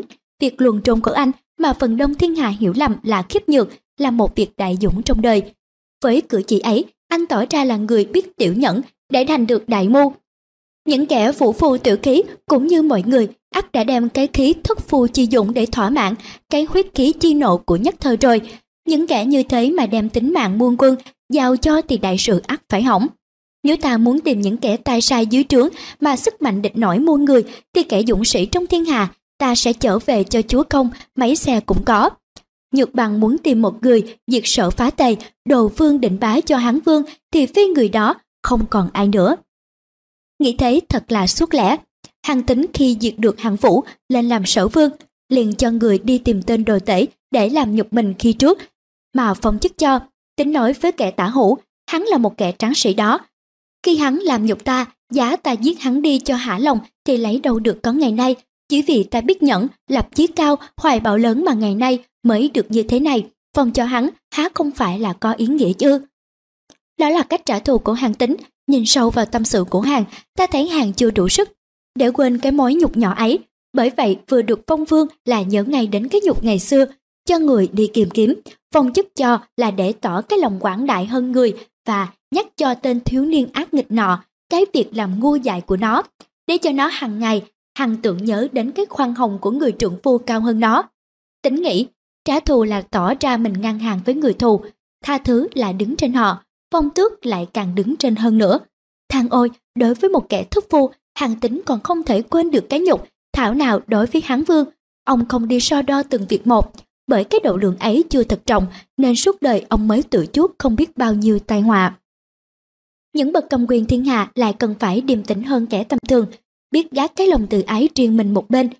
Nếu gặp phải những trường hợp có sự tranh chấp giữa quyền lợi công và tư, lắm khi vì thiếu điềm đàm, rồi dùng đến cái dũng của thất phu thì hỏng luôn cả đại sự. Bởi vậy ta thấy những bậc vĩ nhân làm nên việc lớn đều là những người trầm tĩnh, ung dung. Dầu là kẻ tài hoa, học phấn cao đến đâu mà thiếu điềm tĩnh, nhất định không nên giao cho họ những việc lớn của thiên hà. Thô lỗ, vụng chạc, nóng nảy là một vấn đề thuộc về tính khí. Không mang chịu gì đến vấn đề thông minh trí thức cả.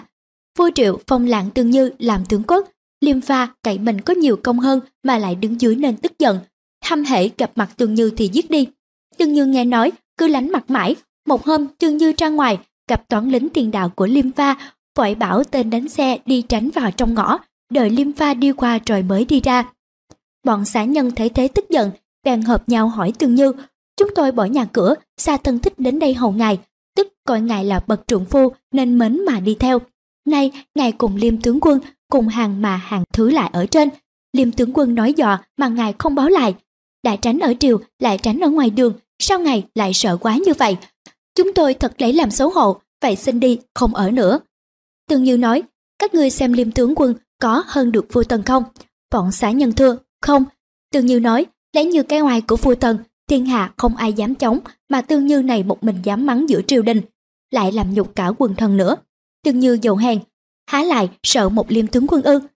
Nhưng ta nghĩ, sở dĩ tần không dám đánh triệu là vì ngài có ta và liêm tướng quân, nay hai con hổ tranh nhau, thế không cùng sống, tần mà nghe tin, tất thừa cơ đánh triệu, ta sở dĩ chịu nhục, tránh liêm tướng quân, vì có việc nước là trọng mà thù riêng là kinh, vậy thôi. Bọn xá nhân quỳ mập mà rằng, tiểu nhân chúng tôi trí hẹp, làm sao độ nổi đại chí của tướng công. Liêm va khi hay được việc ấy, cả thẹn than rằng, ta thật còn kém xa tương như biết mấy. Bèn trần vai áo, đến trước cửa, tương như tạ tội. Tôi tính thô bạo, đòi ân tướng quân bao dung, nghĩ lấy làm hội thẹn quá. Tương như đỡ vậy, nắm tay cùng khóc và kết làm bạn sống chết với nhau.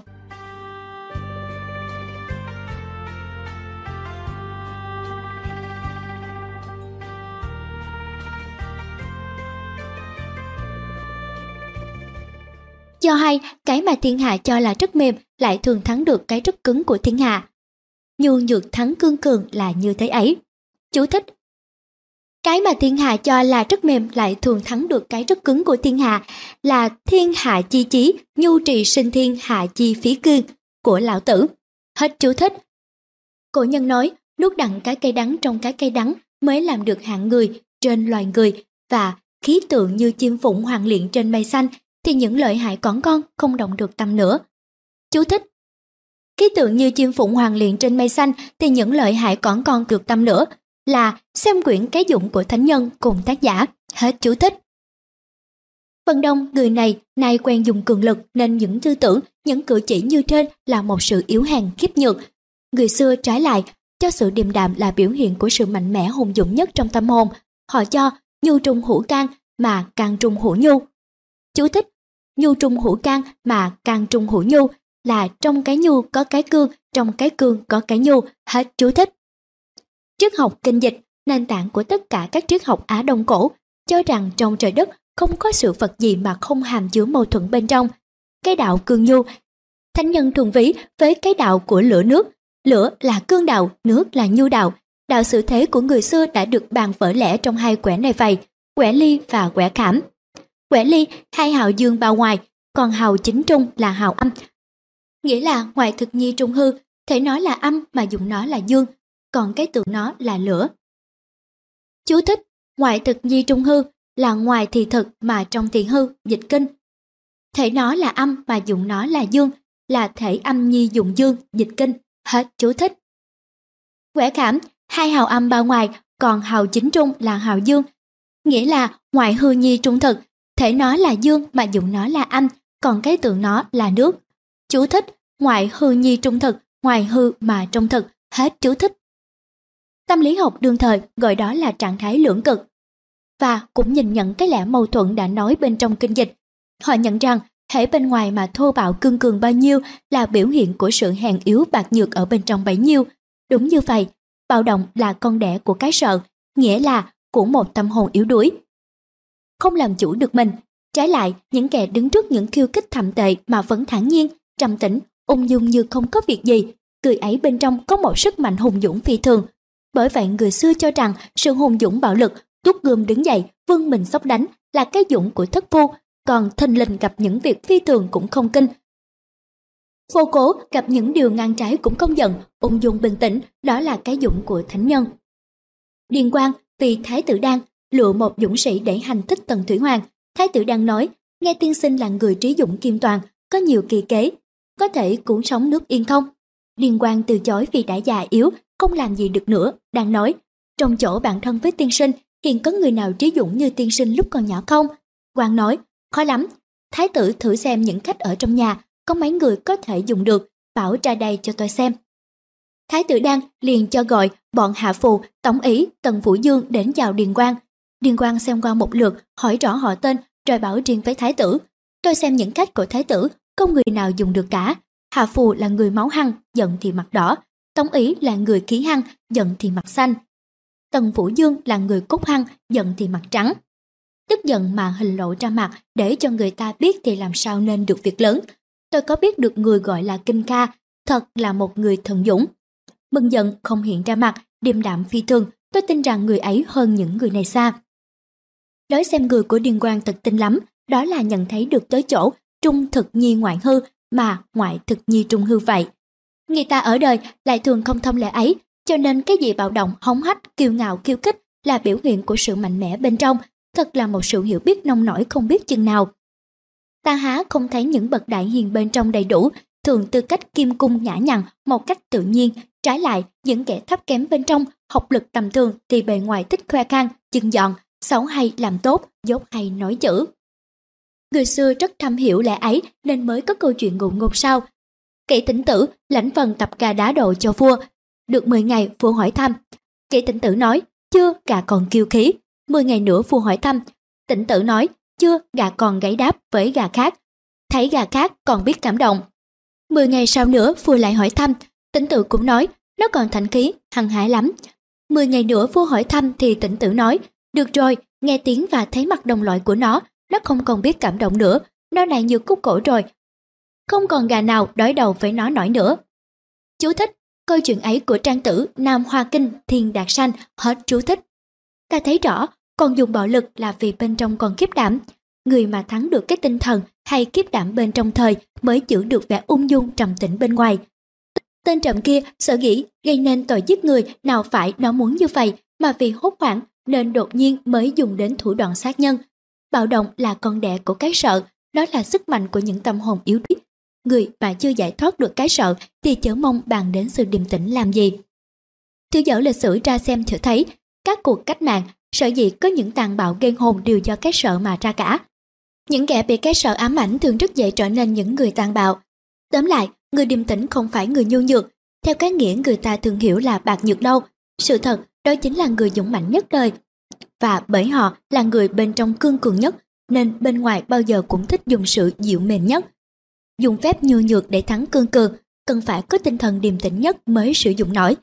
Bởi vậy, người xưa mới bảo, trong thiên hạ không chi mềm yếu hơn nước, thế mà đánh đổ sự cứng rắn không chi hơn đó được. Mềm thắng cứng, yếu thắng mạnh, thiên hạ đều biết nhưng không sức làm nổi. Chú thích Trong thiên hạ không chi mềm yếu hơn nước, thế mà đánh đổ được sự cứng rắn không chi hơn đó được. Mềm thắng cứng, yếu thắng mạnh, thiên hạ đều biết nhưng không sức làm nổi.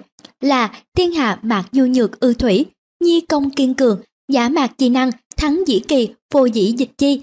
Nhu thắng gan, nhược thắng cường, thiên hạ mạc bất tri, mạc năng hành, lão tử, hết chú thích. Người ta ai cũng có lòng tự trọng, không ai muốn chạm đến lòng tự ái của mình, cho nên dùng bạo động thì tàn bạo ác sinh ra. Lấy oán báo oán thì oán oán chất chồng, lẽ dĩ nhiên nó phải vậy. Dùng nhu thuật tức là tránh sự đụng chạm đến lòng tự ái của người. Ganhi giải nói như thế này, phải có hai người mới có thể tranh đấu với nhau được, hai bên cũng phải bằng lòng với nhau mới có thể chiến đấu với nhau. Sự kháng cự của người bị uy hiếp là điều kiện cần thiết để cho kẻ uy hiếp người kia có chỗ uy hiếp được. Chính họ tấn công vào sức kháng cự ấy. Bởi vậy, Bất kỳ ai trong hai chiến sĩ có thể lúc nào cũng đặng làm ngưng cuộc chiến đấu, họ chỉ từ chối không kháng cự thì bên đối phương không chỗ nào để vịnh vào mà chiến đấu được nữa. Nếu tôi đánh anh một bàn tay bên má, và anh đánh lại tôi một bàn tay. Thế thì trận đấu bắt đầu ký kết với nhau rồi, chúng ta một mất một còn với nhau. Trái lại, nếu anh đưa má bên trái cho tôi và nói, đây, tôi cho phép anh đánh luôn một bàn tay nữa, tôi chịu sự nhục nhã đau đớn để tỏ cho anh thấy làm lỗi của anh đấy, thì chắc chắn cánh tay tôi không còn cử động được nữa, sự giận dữ tiêu tan nhường chỗ cho sự khủng khiếp và hết khủng khiếp đến suy nghĩ. Chính là bồi lòng còn phải nói, điều mà tôi thắng phục nhất trong đời là sự bất lực của sức mạnh để tổ chức. Trong đời chỉ có hai sức mạnh thôi, lửa gươm và tinh thần. Lâu dần, lửa gươm cũng bị tinh thần đánh bại. Dùng nhu để thắng cương, tức là nhượng nhịn, lánh mình để làm cho cái đà tấn công của đối phương phải xa vào chỗ không như gặp phải chiếc thuyền không của trang tử. Phép đấu võ của Nhật thường gọi là nhu đạo, judo. Chính dùng nguyên tắc này làm căn bản, lấy hư để thắng thực, lấy nhu để thắng cương. Phép đấu võ này ta phải nhìn nhận là bá chiến bá thắng. Thật vậy, sức mạnh của một quả đấm căn cứ nơi đâu mà có. Chắc chắn nếu không có một vật nào hứng chịu nó, thì không lấy đâu mà biết được nó là sức mạnh. Bởi vậy, nguyên tắc của nhu đạo là không chống lại cái đà tấn công bên địch, để cho sức mạnh ấy không chỗ chịu đựng mà phải mất trớn và mất luôn cả sự thăng bằng. Bây giờ mình chỉ dùng một chút sức mọn thôi cũng đủ làm cho bên địch thất bại như trở bàn tay. Phạm đấu võ với tay sành nhu đạo mà càng dùng sức mạnh chừng nào thì lại càng nguy hiểm cho tính mạng mình chừng nấy. Tuy nhiên, dùng nhu cũng không phải là một vấn đề tuyệt đối.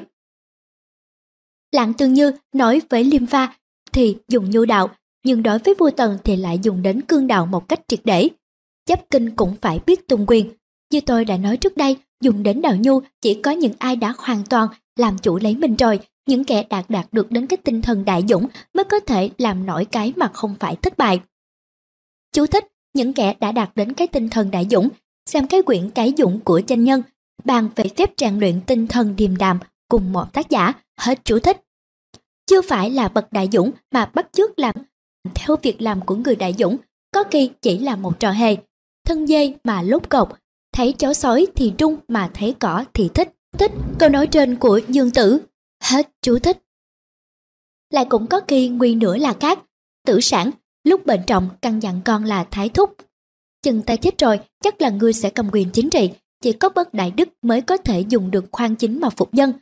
Còn kỳ dư hay hơn phải dùng nghiêm chính. Lửa nóng, dân sợ nên bị chết thiêu ít. Nước mát, dân lần nên phải chết chìm nhiều. Dùng quan chính mà trị dân thật khó cho ngươi. Tự sản chết, thái thúc lên cầm quyền, dùng quan chính không nỡ dùng nghiêm chính. Trong nước, trộm cướp nổi lên, chặn bắt hành khách, lối đàm hoàng bồ. Thái thúc ăn năn nói, nếu tôi sớm nghe theo tử sản thì họa hại không đến nỗi này. Bèn đem binh tận sát, bọn cướp hoàng bồ, trong nước dứt đạo tặc. Khổng tử nói, hay lắm, dùng quan chính thì dân dễ ngươi, dân dễ ngươi phải dùng nghiêm chính mà trị nó, dùng nghiêm chính thì dân khổ sở, khổ sở phải dùng khoan mà của nó. Khoan dùng chế nghiêm, nghiêm dùng chế khoan thì chính trị mới được điều hòa. Chú thích Tự sản thọ chánh thái thúc, tả khu minh. Hết chú thích.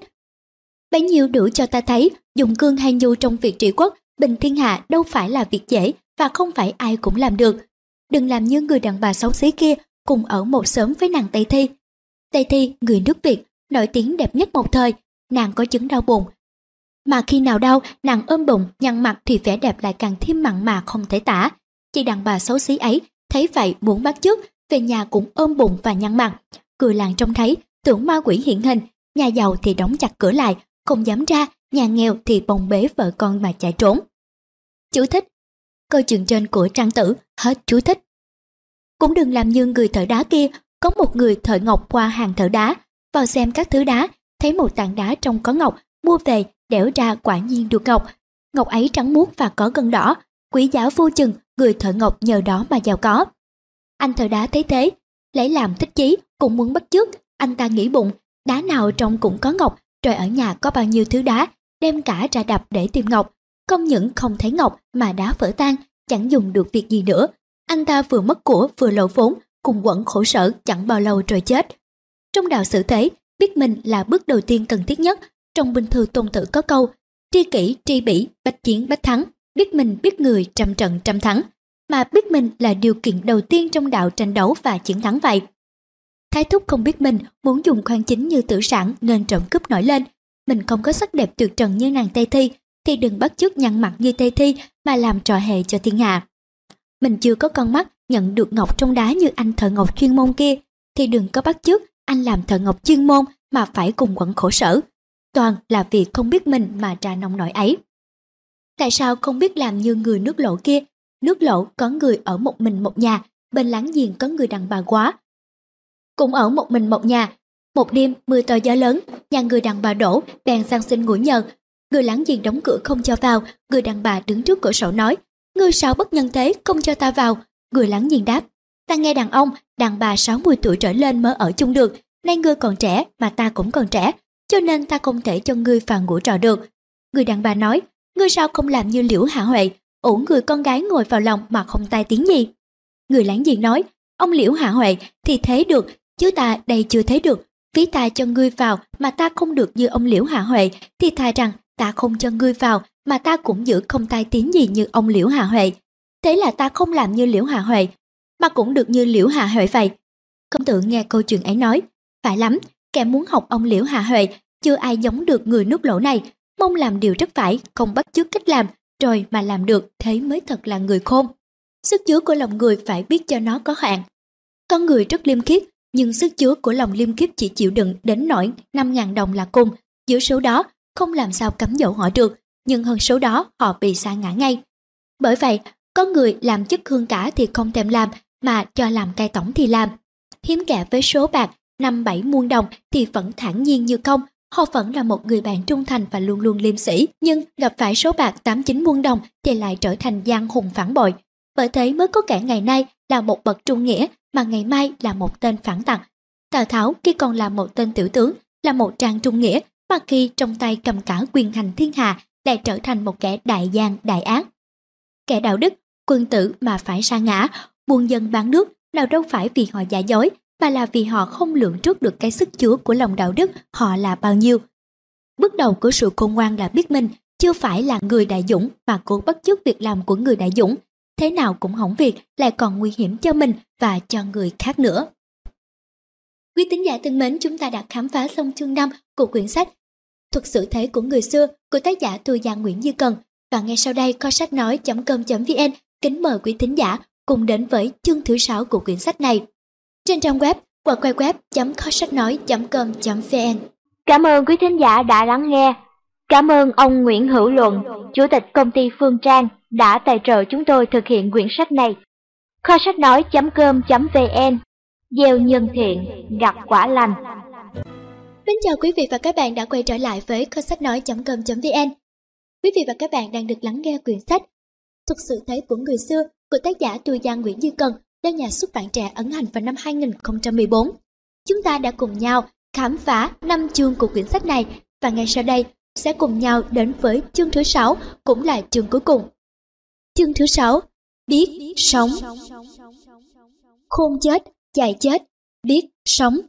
Trang tử Người chúng ta thường nói khôn, sống, móng chết. Mới nghe không thể nghi ngờ gì được nữa. Nhưng nếu nghĩ cho sâu, xét cho trọng ta sẽ thấy chưa ác khôn là sống mà dại là chết. Khôn mà khôn nhân hằng tính dương tu thì làm sao mà sống được, còn dại mà dại như phạm lãi tử vong thì làm sao mà chết được. Cho nên bàn đến khôn dại thì chưa biết lấy gì làm chuẩn đích. Trang tử cùng đệ tử đi chơi trên núi, thấy một cây to, cành lá rườm rà. Một tên thợ rừng đứng bên nó mà không đốn. Hỏi tại sao, nó nói, không dùng đặng nó chỗ nào hết. Trang tử nói, cái này vì bất tài mà đặng sống lâu. Ra khỏi núi, Trang Tử ghé nhà người quen. Chủ nhà mừng rỡ hối trẻ làm thịt chim mồng để nấu ăn.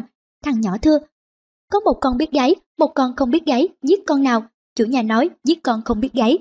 Bữa sau, đệ tử hỏi Trang Tử, hôm qua các cây trong núi vì bất tài mà sống, con chim mồng vì bất tài mà chết, giá như thầy phải xử trí như thế nào?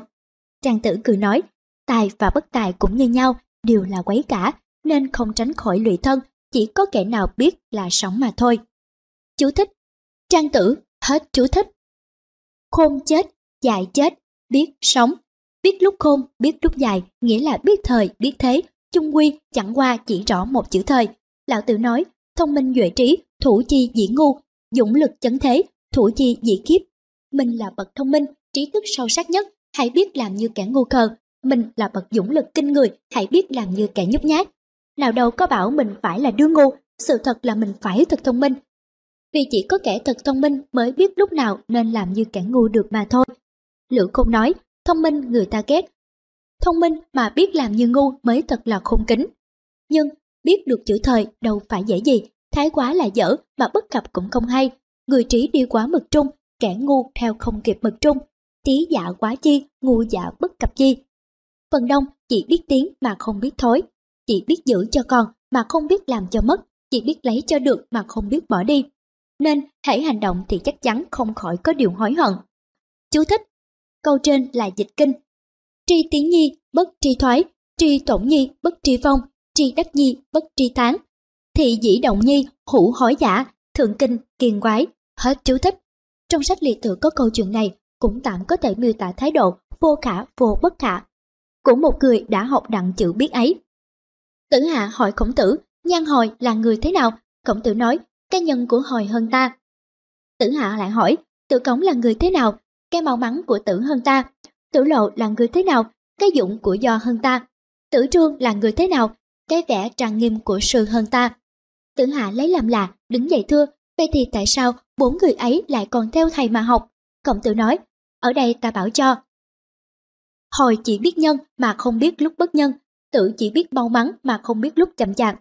Do chỉ biết hùng dũng mà không biết lúc nên lúc nhát, sư chỉ biết trang nghiêm mà không biết lúc ung dung để hòa đồng với mọi người nên gồm tất cả cái hay của bốn người ấy có mà đổi với ta có, ta không đổi, bởi vậy họ phải nhờ ta làm thầy mà không hài lòng.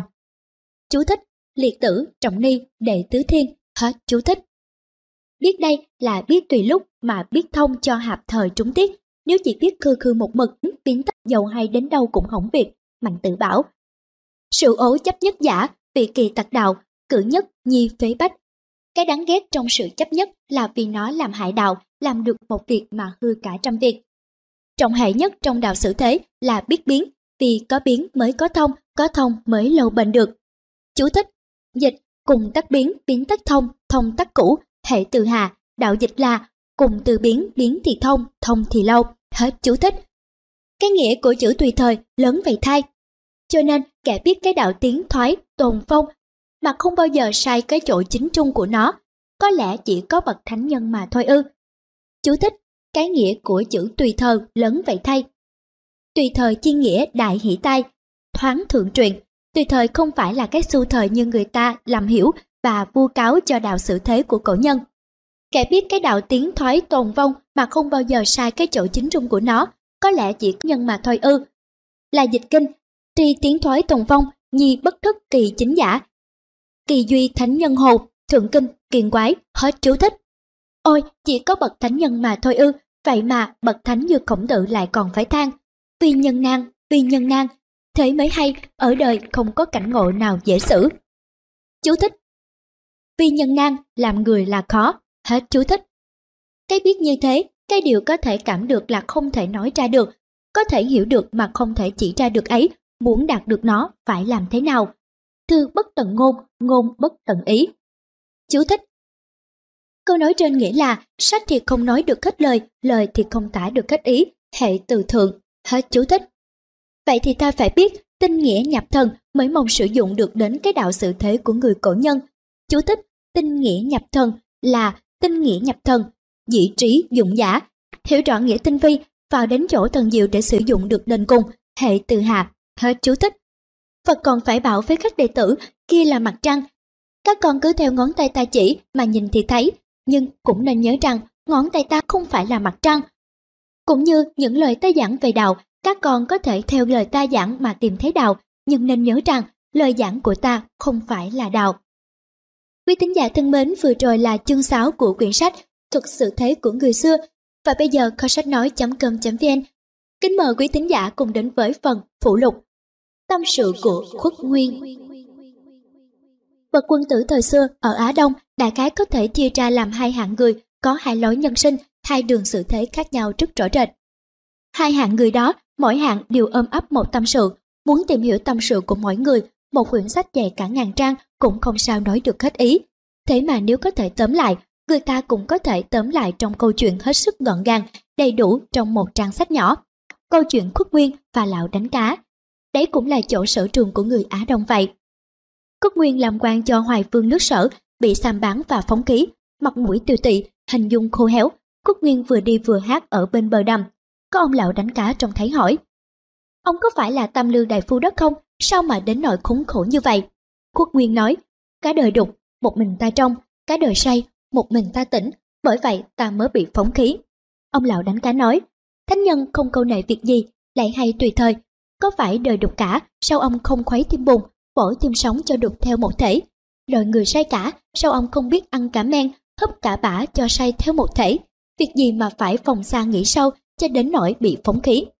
Quốc Nguyên nói, tôi nghe mới gội đầu tất phải chải mũ, mới tắm tất phải thay áo, có đâu lại chịu đem cái thân trong sạch, mà để cho vật dơ vẫn dính vào mình được, thà nhảy xuống sông tương, vùi xác vào bụng cá, chớ sao đành trắng lơm lớp, lại chịu đông nhân loại để váy phải bụi dơ. Ông lão đánh cá nghe nói, tủm tỉm cười, quay chờ bơi đi và hát. Sông tương nước chảy trong veo, thì ta đem giặt cái lèo mũ ta, sông tương nước đục chảy ra, thì ta lội xuống để mà rửa chân. Hát xong, đi thẳng không nói gì nữa. Tâm sự của Quốc Nguyên đâu phải riêng gì của Quốc Nguyên, mà nó là tâm sự chung của phần đông nhân loại từ xưa đến nay vậy. Cả đời đục một mình ta trong, cả đời say một mình ta tỉnh. Lòng tự ái của ta, xưa ta bao giờ cũng tin tưởng như thế. Điều ta nghĩ luôn luôn đúng, việc ta làm luôn luôn phải. Không đúng, không phải, làm sao ta dám nghĩ, dám làm. Kẻ bất nhân bất nghĩa nhất trong đời, có bao giờ tin là mình bất nhân bất nghĩa đâu. Tào Tháo, một tên giang hùng đại nhất xưa kia, cũng vẫn tin mình thế thiên hành đạo. Mà một trái bom nguyên tử trên Hiroshima Giết một loạt 600.000 người cũng là một việc làm hết sức nhân đạo, sát nhất miêu cứu vạn thử. Dù là một kẻ ngu cũng vẫn tin việc mình là phải. Người xưa nói, ta có thể đoạt xoáy chủng ba quân, nhưng cũng không thể đoạt được dễ dàng cái chí của một kẻ thất phu. Câu nói này thật là một câu nói khám phá được cả tâm sự loài người. Tôi có lý, đây là một tin tưởng mà cũng là một quả quyết. Tôi có lý, đây cũng là một cơ hội để nâng cao cái bản ngã của mình lên. Kẻ nào dám ngang nhiên xâm phạm là chạm đến sinh mạng thiên liêng của mình vậy. Mình không thể tha thứ được những ai dám bảo mình làm. Tin rằng chỉ có một mình mình có lý và chỉ tin suông như thế thôi thì có gì là lạ, mà cũng có gì là hại cho ai đâu. Bất quá là ai có ý kiến nấy. Nguy hiểm là trong khi ta tin ta có lý, ta lại tin rằng kẻ nào không theo về cùng một ý kiến với ta là sái quấy, là lạc lầm. Nghĩa là trong khi ta tin mình có lý, ta cũng vừa lên án kẻ khác không đồng một ý kiến với ta là sái quấy, là lạc lầm. Cả đời đục một mình ta trong, cả đời say một mình ta tỉnh.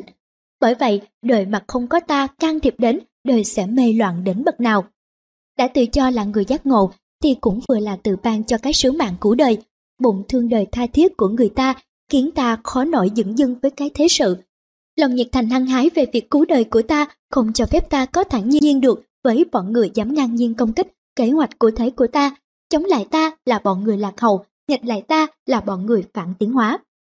Vậy phần sự của ta, phần sự của con người giác ngộ là phải lo đồ kẻ khác, bất cứ bằng phương pháp nào, trong khi đời đục cả một mình ta trong, đời say cả một mình ta tỉnh. Thì hơi sức nào chiều theo ý của mọi người, bất luận là phương pháp nào, nô lệ, giả mang cũng không sao cả, miễn ta cứu độ được người ra khỏi vòng tâm tối là được. Phần sự của ta chẳng những lo cứu độ đời mà còn phải lo trừng phạt những kẻ nào chặn đứng con đường tiến hóa của nhân loại nếu cần. Những khẩu hiệu thế thiên hành đạo, tế thế độ nhân, sở dĩ một lên như nắm, cũng chỉ vì cái bụng yêu đời và lo đời ấy của ta. Lo cho đời theo về cùng một khuôn tư tưởng như mình. Nhưng mà, thằng ơi, tâm sự của ta, nó cũng lại là tâm sự của mọi người.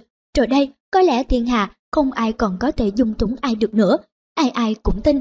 Cả đời đục một mình ta trong, cả đời say một mình ta tỉnh thì nhân loại làm gì tránh khỏi cảnh tao loạn làm than mà tự cổ chí kim không thời nào tránh khỏi. Cái bệnh ham làm thay đời, cái bệnh thà làm đầu con gà hơn làm đích con trâu của ta là cái tâm bệnh của loài người. Bởi vậy ta mong ước, ta tin tưởng chỉ có một mình ta trong, chỉ có một mình ta tỉnh, để ta có cơ hội lên mặt thầy đời, hiu hiu tự đắc, trí hơn người ngu, khôn hơn kẻ dại, rủi mà ngày nào cái bọn người ngu si mê muội kia mà tiêu mất hết đi rồi, thì cái bọn thầy đời của chúng ta đây dựa vào đâu mà tồn tại. Thế mà ta lại muốn độ cho bọn ngu mê trong thiên hạ, đều phải khôn ngoan, sáng suốt như ta cả. Ta nào có dè ta lại là một điều mâu thuẫn, ta đang phá hoại cái ngai vàng của ta vậy. Cái chết của khuất nguyên là cái chết dĩ nhiên, cái chết tỏ sự bất lực của mình không đủ uy thế để bắt buộc kẻ khác phải nghe theo mình, vì họ vẫn tin như mình, cả đời đục một mình ta trong, cả đời say một mình ta tỉnh. Và bởi có đủ quyền bắt buộc kẻ khác phải nghe theo, nên lẽ dĩ nhiên họ phải sa thải mình nếu mình không đồng ý kiến với họ. Đó là lẽ dĩ nhiên phải vậy, kẻ nào mạnh thì thắng. Khuất Nguyên với một tâm sự dường ấy, chỉ còn có một cách là tự sát. Người ta không sát phạt được kẻ khác khi họ chạm đến lòng tự ái của mình, thì thường hay sát phạt lại mình mới hả dạ. Những đứa trẻ muốn đánh cho kỳ được, bạn nó, kỳ uất ức mà bị một lẽ gì trở ngại, lòng sát phạt ấy trở thành sát phạt lại bản thân. Nó đấm ngực nó, nó cắn tay nó, cho đến chảy máu mới vừa lòng. Khúc Nguyên với tâm trạng này tránh sâu khỏi sự hủy mình vào bụng cá. Còn lão đánh cá, tâm sự lão khúc mắt không biết chừng nào, lão là người hiểu tình đời sâu sắc lắm. Lão hiểu người như Quốc Nguyên, dầu có cố tâm bàn cãi với họ cũng vô hiệu quả. Ôi, trách người mê, sao không biết trách mình không biết làm cách cho người ta tỉnh. Dạy người mà dạy không đằng, biết đâu chẳng phải vì ta không biết cách dạy. Cỡ sao lại biết chắc là vì người ta ngu. Người trí, mỗi kỳ làm hỏng một điều gì, đều tìm hiểu nguyên nhân để trách mình trước nhất. Lão sợ dĩ không muốn bàn cãi với Cúc Nguyên thêm nữa, nào phải lão đã đối lý, cũng đâu phải lão là một kẻ yếu hèn, còn dám ngang nhiên chống đầu với dư luận. Không đủ cương quyết để hô hào cổ vũ hay bắt buộc kẻ khác đồng theo. Lão sợ dĩ bỏ ra đi vì lão biết rõ tâm hồn của khúc Nguyên đang bị tình cảm, dục vọng dày vò. Cái tình cảm tự tôn tự đại, tự hỏi trong đời có cái tình cảm nào mà nhiễu hại người một cách thống thiết bằng không, mà cũng có cái dục vọng nào làm cho lòng người mờ ẩm ngu muội bằng không. Khi mà người ta để cho cái tình cảm, dục vọng ấy thống trị tâm hồn của mình rồi, thì trong đời không còn một lý lẽ nào có thể đem mình trở về con đường sáng suốt, điềm tĩnh được nữa. Dùng lý lẽ để nói chuyện với họ là một việc làm vô ích, tình cảm của mình có những lẽ phải, mà chính lẽ phải không sao hiểu nổi. Hơn nữa, lão đã hiểu rất rõ cái lẽ tương quan của sự vật. Nhất là cái luật bất bình đẳng tự nhiên của nhân loại, cho nên lão không tin có một ý kiến nào là tuyệt đối, nghĩa là phải chung cho tất cả mọi người, cái phải đối với người này, chưa ắt cũng là cái phản đối với người kia, cái quấy đối với người kia chưa ắt cũng vẫn là cái quấy đối với người nọ. Cũng như chỗ thích của kẻ ngu, người trí lấy làm bực mình, thì cái thích của người trí, kẻ ngu cũng lấy làm bực mình vậy. Trình độ, tâm tính khác nhau thì sự ưa ghét cũng phải khác nhau. Bởi vậy, lão không tin ở đời, có ai dạy được ai, nếu dạy được thì xưa nay thánh nhân đã dạy được người đời rồi, cha đã dạy được con, thầy đã dạy được trò, anh đã dạy được em, chồng đã dạy được vợ, mà hiện thời nhân loại đã sống được trong cảnh thái bình và thiên đàng rồi vậy. Có dạy được chăng là những kẻ cũng đồng một tâm hồn, một chí hướng như mình, hãy đồng với ta là cho ta là phải, không đồng với ta cho ta là quấy. Cái phải quấy của người ta bất quá chỉ có bấy nhiêu thôi. Nghĩ thế, lão không chịu can thiệp, bắt ép người ta phải theo cùng một ý kiến với mình. Về điều phải lẽ quấy, nào phải lão sợ gì thiên hạ bất bình, mà bởi lão không chịu để những bậc thức giả trong đời cười lão là mê muội. Trong thiên hạ ngày nay, hạng người như khuất quyên lại chiếm hết 99% nhân loại. Họ tin quyết rằng, đời đục cả mình ta trong, đời say cả một mình ta tỉnh. Thế mà mình cũng vẫn bâng khuâng tha thiết, lo làm cho họ nhìn nhận cái mê của họ. Lòng tự ái đuôi mù của họ có cho phép họ nhìn nhận cái mê của họ không? Không khéo rồi, mình lại còn mê hơn họ nữa mà không hay. Vậy, mình thà chịu dạy còn hơn. Biết là việc không thể làm mà cũng cố làm cho kỳ được. Người đời cho đó là hạng người đại trí. Theo lão, lão cho hạng người ấy là hạng làm liều. Người trí phải chăng là kẻ biết phân biệt trạch trồi những gì có thể làm được và những gì không thể làm được. Cầu may mà được, kẻ ngu lấy làm thích. Mà người trí lấy làm lo, chứ nào phải lão là một kẻ trục trà ích kỷ.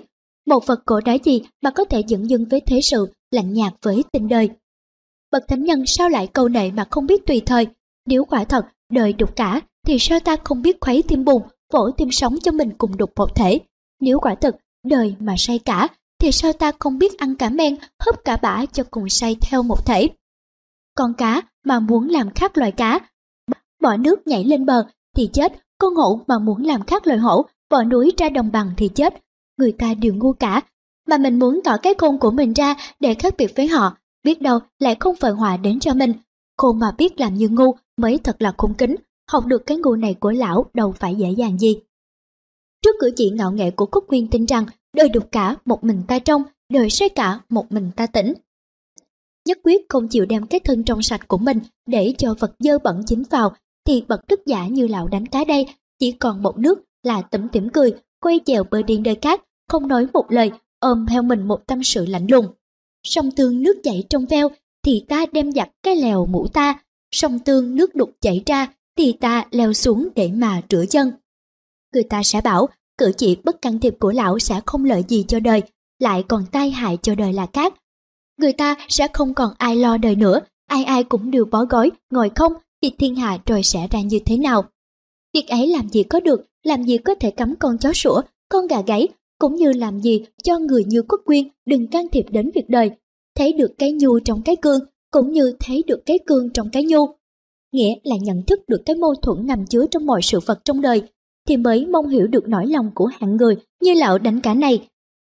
Những đầu óc chỉ biết suy nghĩ có một chiều như quốc nguyên, chỉ biết có một cái phải hay một cái quấy nào, chỉ biết tình là tình mà động là động, chứ không thể hiểu được trong tình có động, trong động có tình, thì làm gì hiểu nổi hành động của lão đánh cả.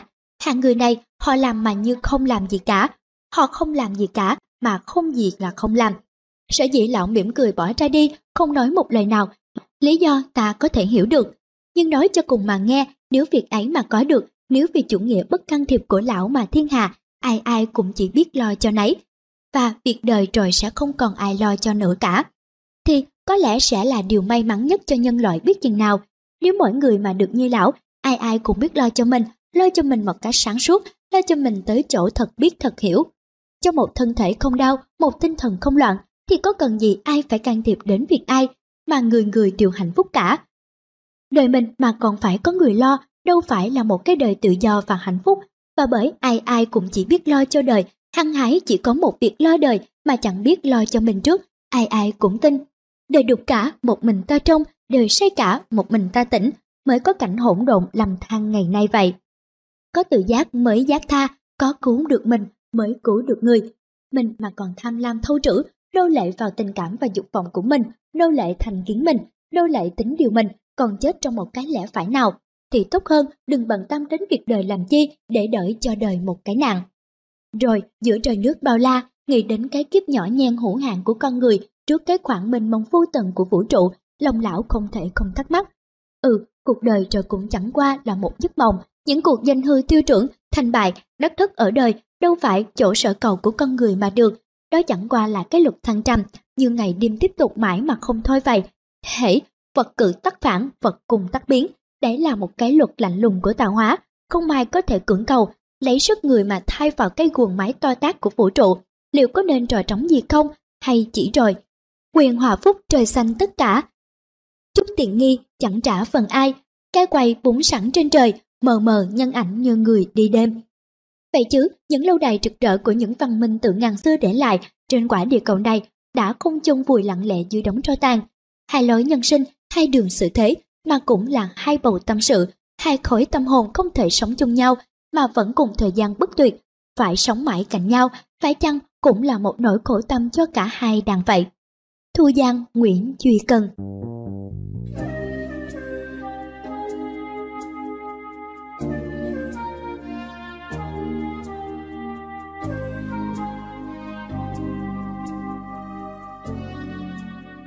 cách ngôn một Người lớn mà bỏ được những cái khôn vặt thì mới khôn lớn được. 2. Đừng có phụ nhỏ, bỏ lớn. 3. Nhưng chớ khinh việc nhỏ, lỗ thủng nhỏ cũng đủ chìm thuyền, chớ khinh vật nhỏ, con sâu con cũng đủ hại mạng. Quan Vũ Hòa ẩn. 4. Người ta đều biết phòng hỏa hoạn, ít người biết làm cho hỏa hoạn đừng sinh ra. Lão tử 5. Tôi mà thí vua, con mà giết cha, đâu phải một sớm một tối mà gây ra, nguyên lai lần lần mà đến vậy. Kinh dịch 6. Chấp kinh cũng phải biết tung quyền. 7. Người quân tử ta nên thân, song cũng không nên quá chiều mà ra phụ hòa. Cái tiểu nhân ta nên trắng, nhưng cũng không nên ruồng rẫy mà xin thù hằn, hàm quan. 8. Đừng làm cho ai mất mặt. 9. Đừng lấn kẻ đối phương vào nước cùng, cùng quẩn ắt làm liều. 10. Những điều ta không muốn thì đừng làm cho kẻ khác. Luận ngữ. 11. Dưới cái mồi thôn, tất sẽ có con cá chết. Tam lược. 12. Có của cải mà để không kính đáo là gợi kẻ trộm đến. Kinh dịch. 13. Đừng quý của khó đặng là làm cho lòng dân không sinh trộm cắp. Lão tử. 14. Mặt trời đứng bóng thì xế. Mặt trăng đã tròn thì khuyết, gì thịnh lắm thì suy, thái trạch. 15. Ngu độn thì người ta chê cười, thông minh thì người ta ghét vơ và ngờ vực. Thông minh mà biết làm như ngu mới thật là khôn kính, lữ khôn. 16. Nhã quá, hóa ra dễ bị lần, nghiêm quá thì không ai thân. Gia ngữ. 17. Nước trong quá thì không có cá, người xét nét quá thì không có bạn. 18. Ẩn ác dương thiện là bậc thánh, thích thiện ghét ác là bậc hiền.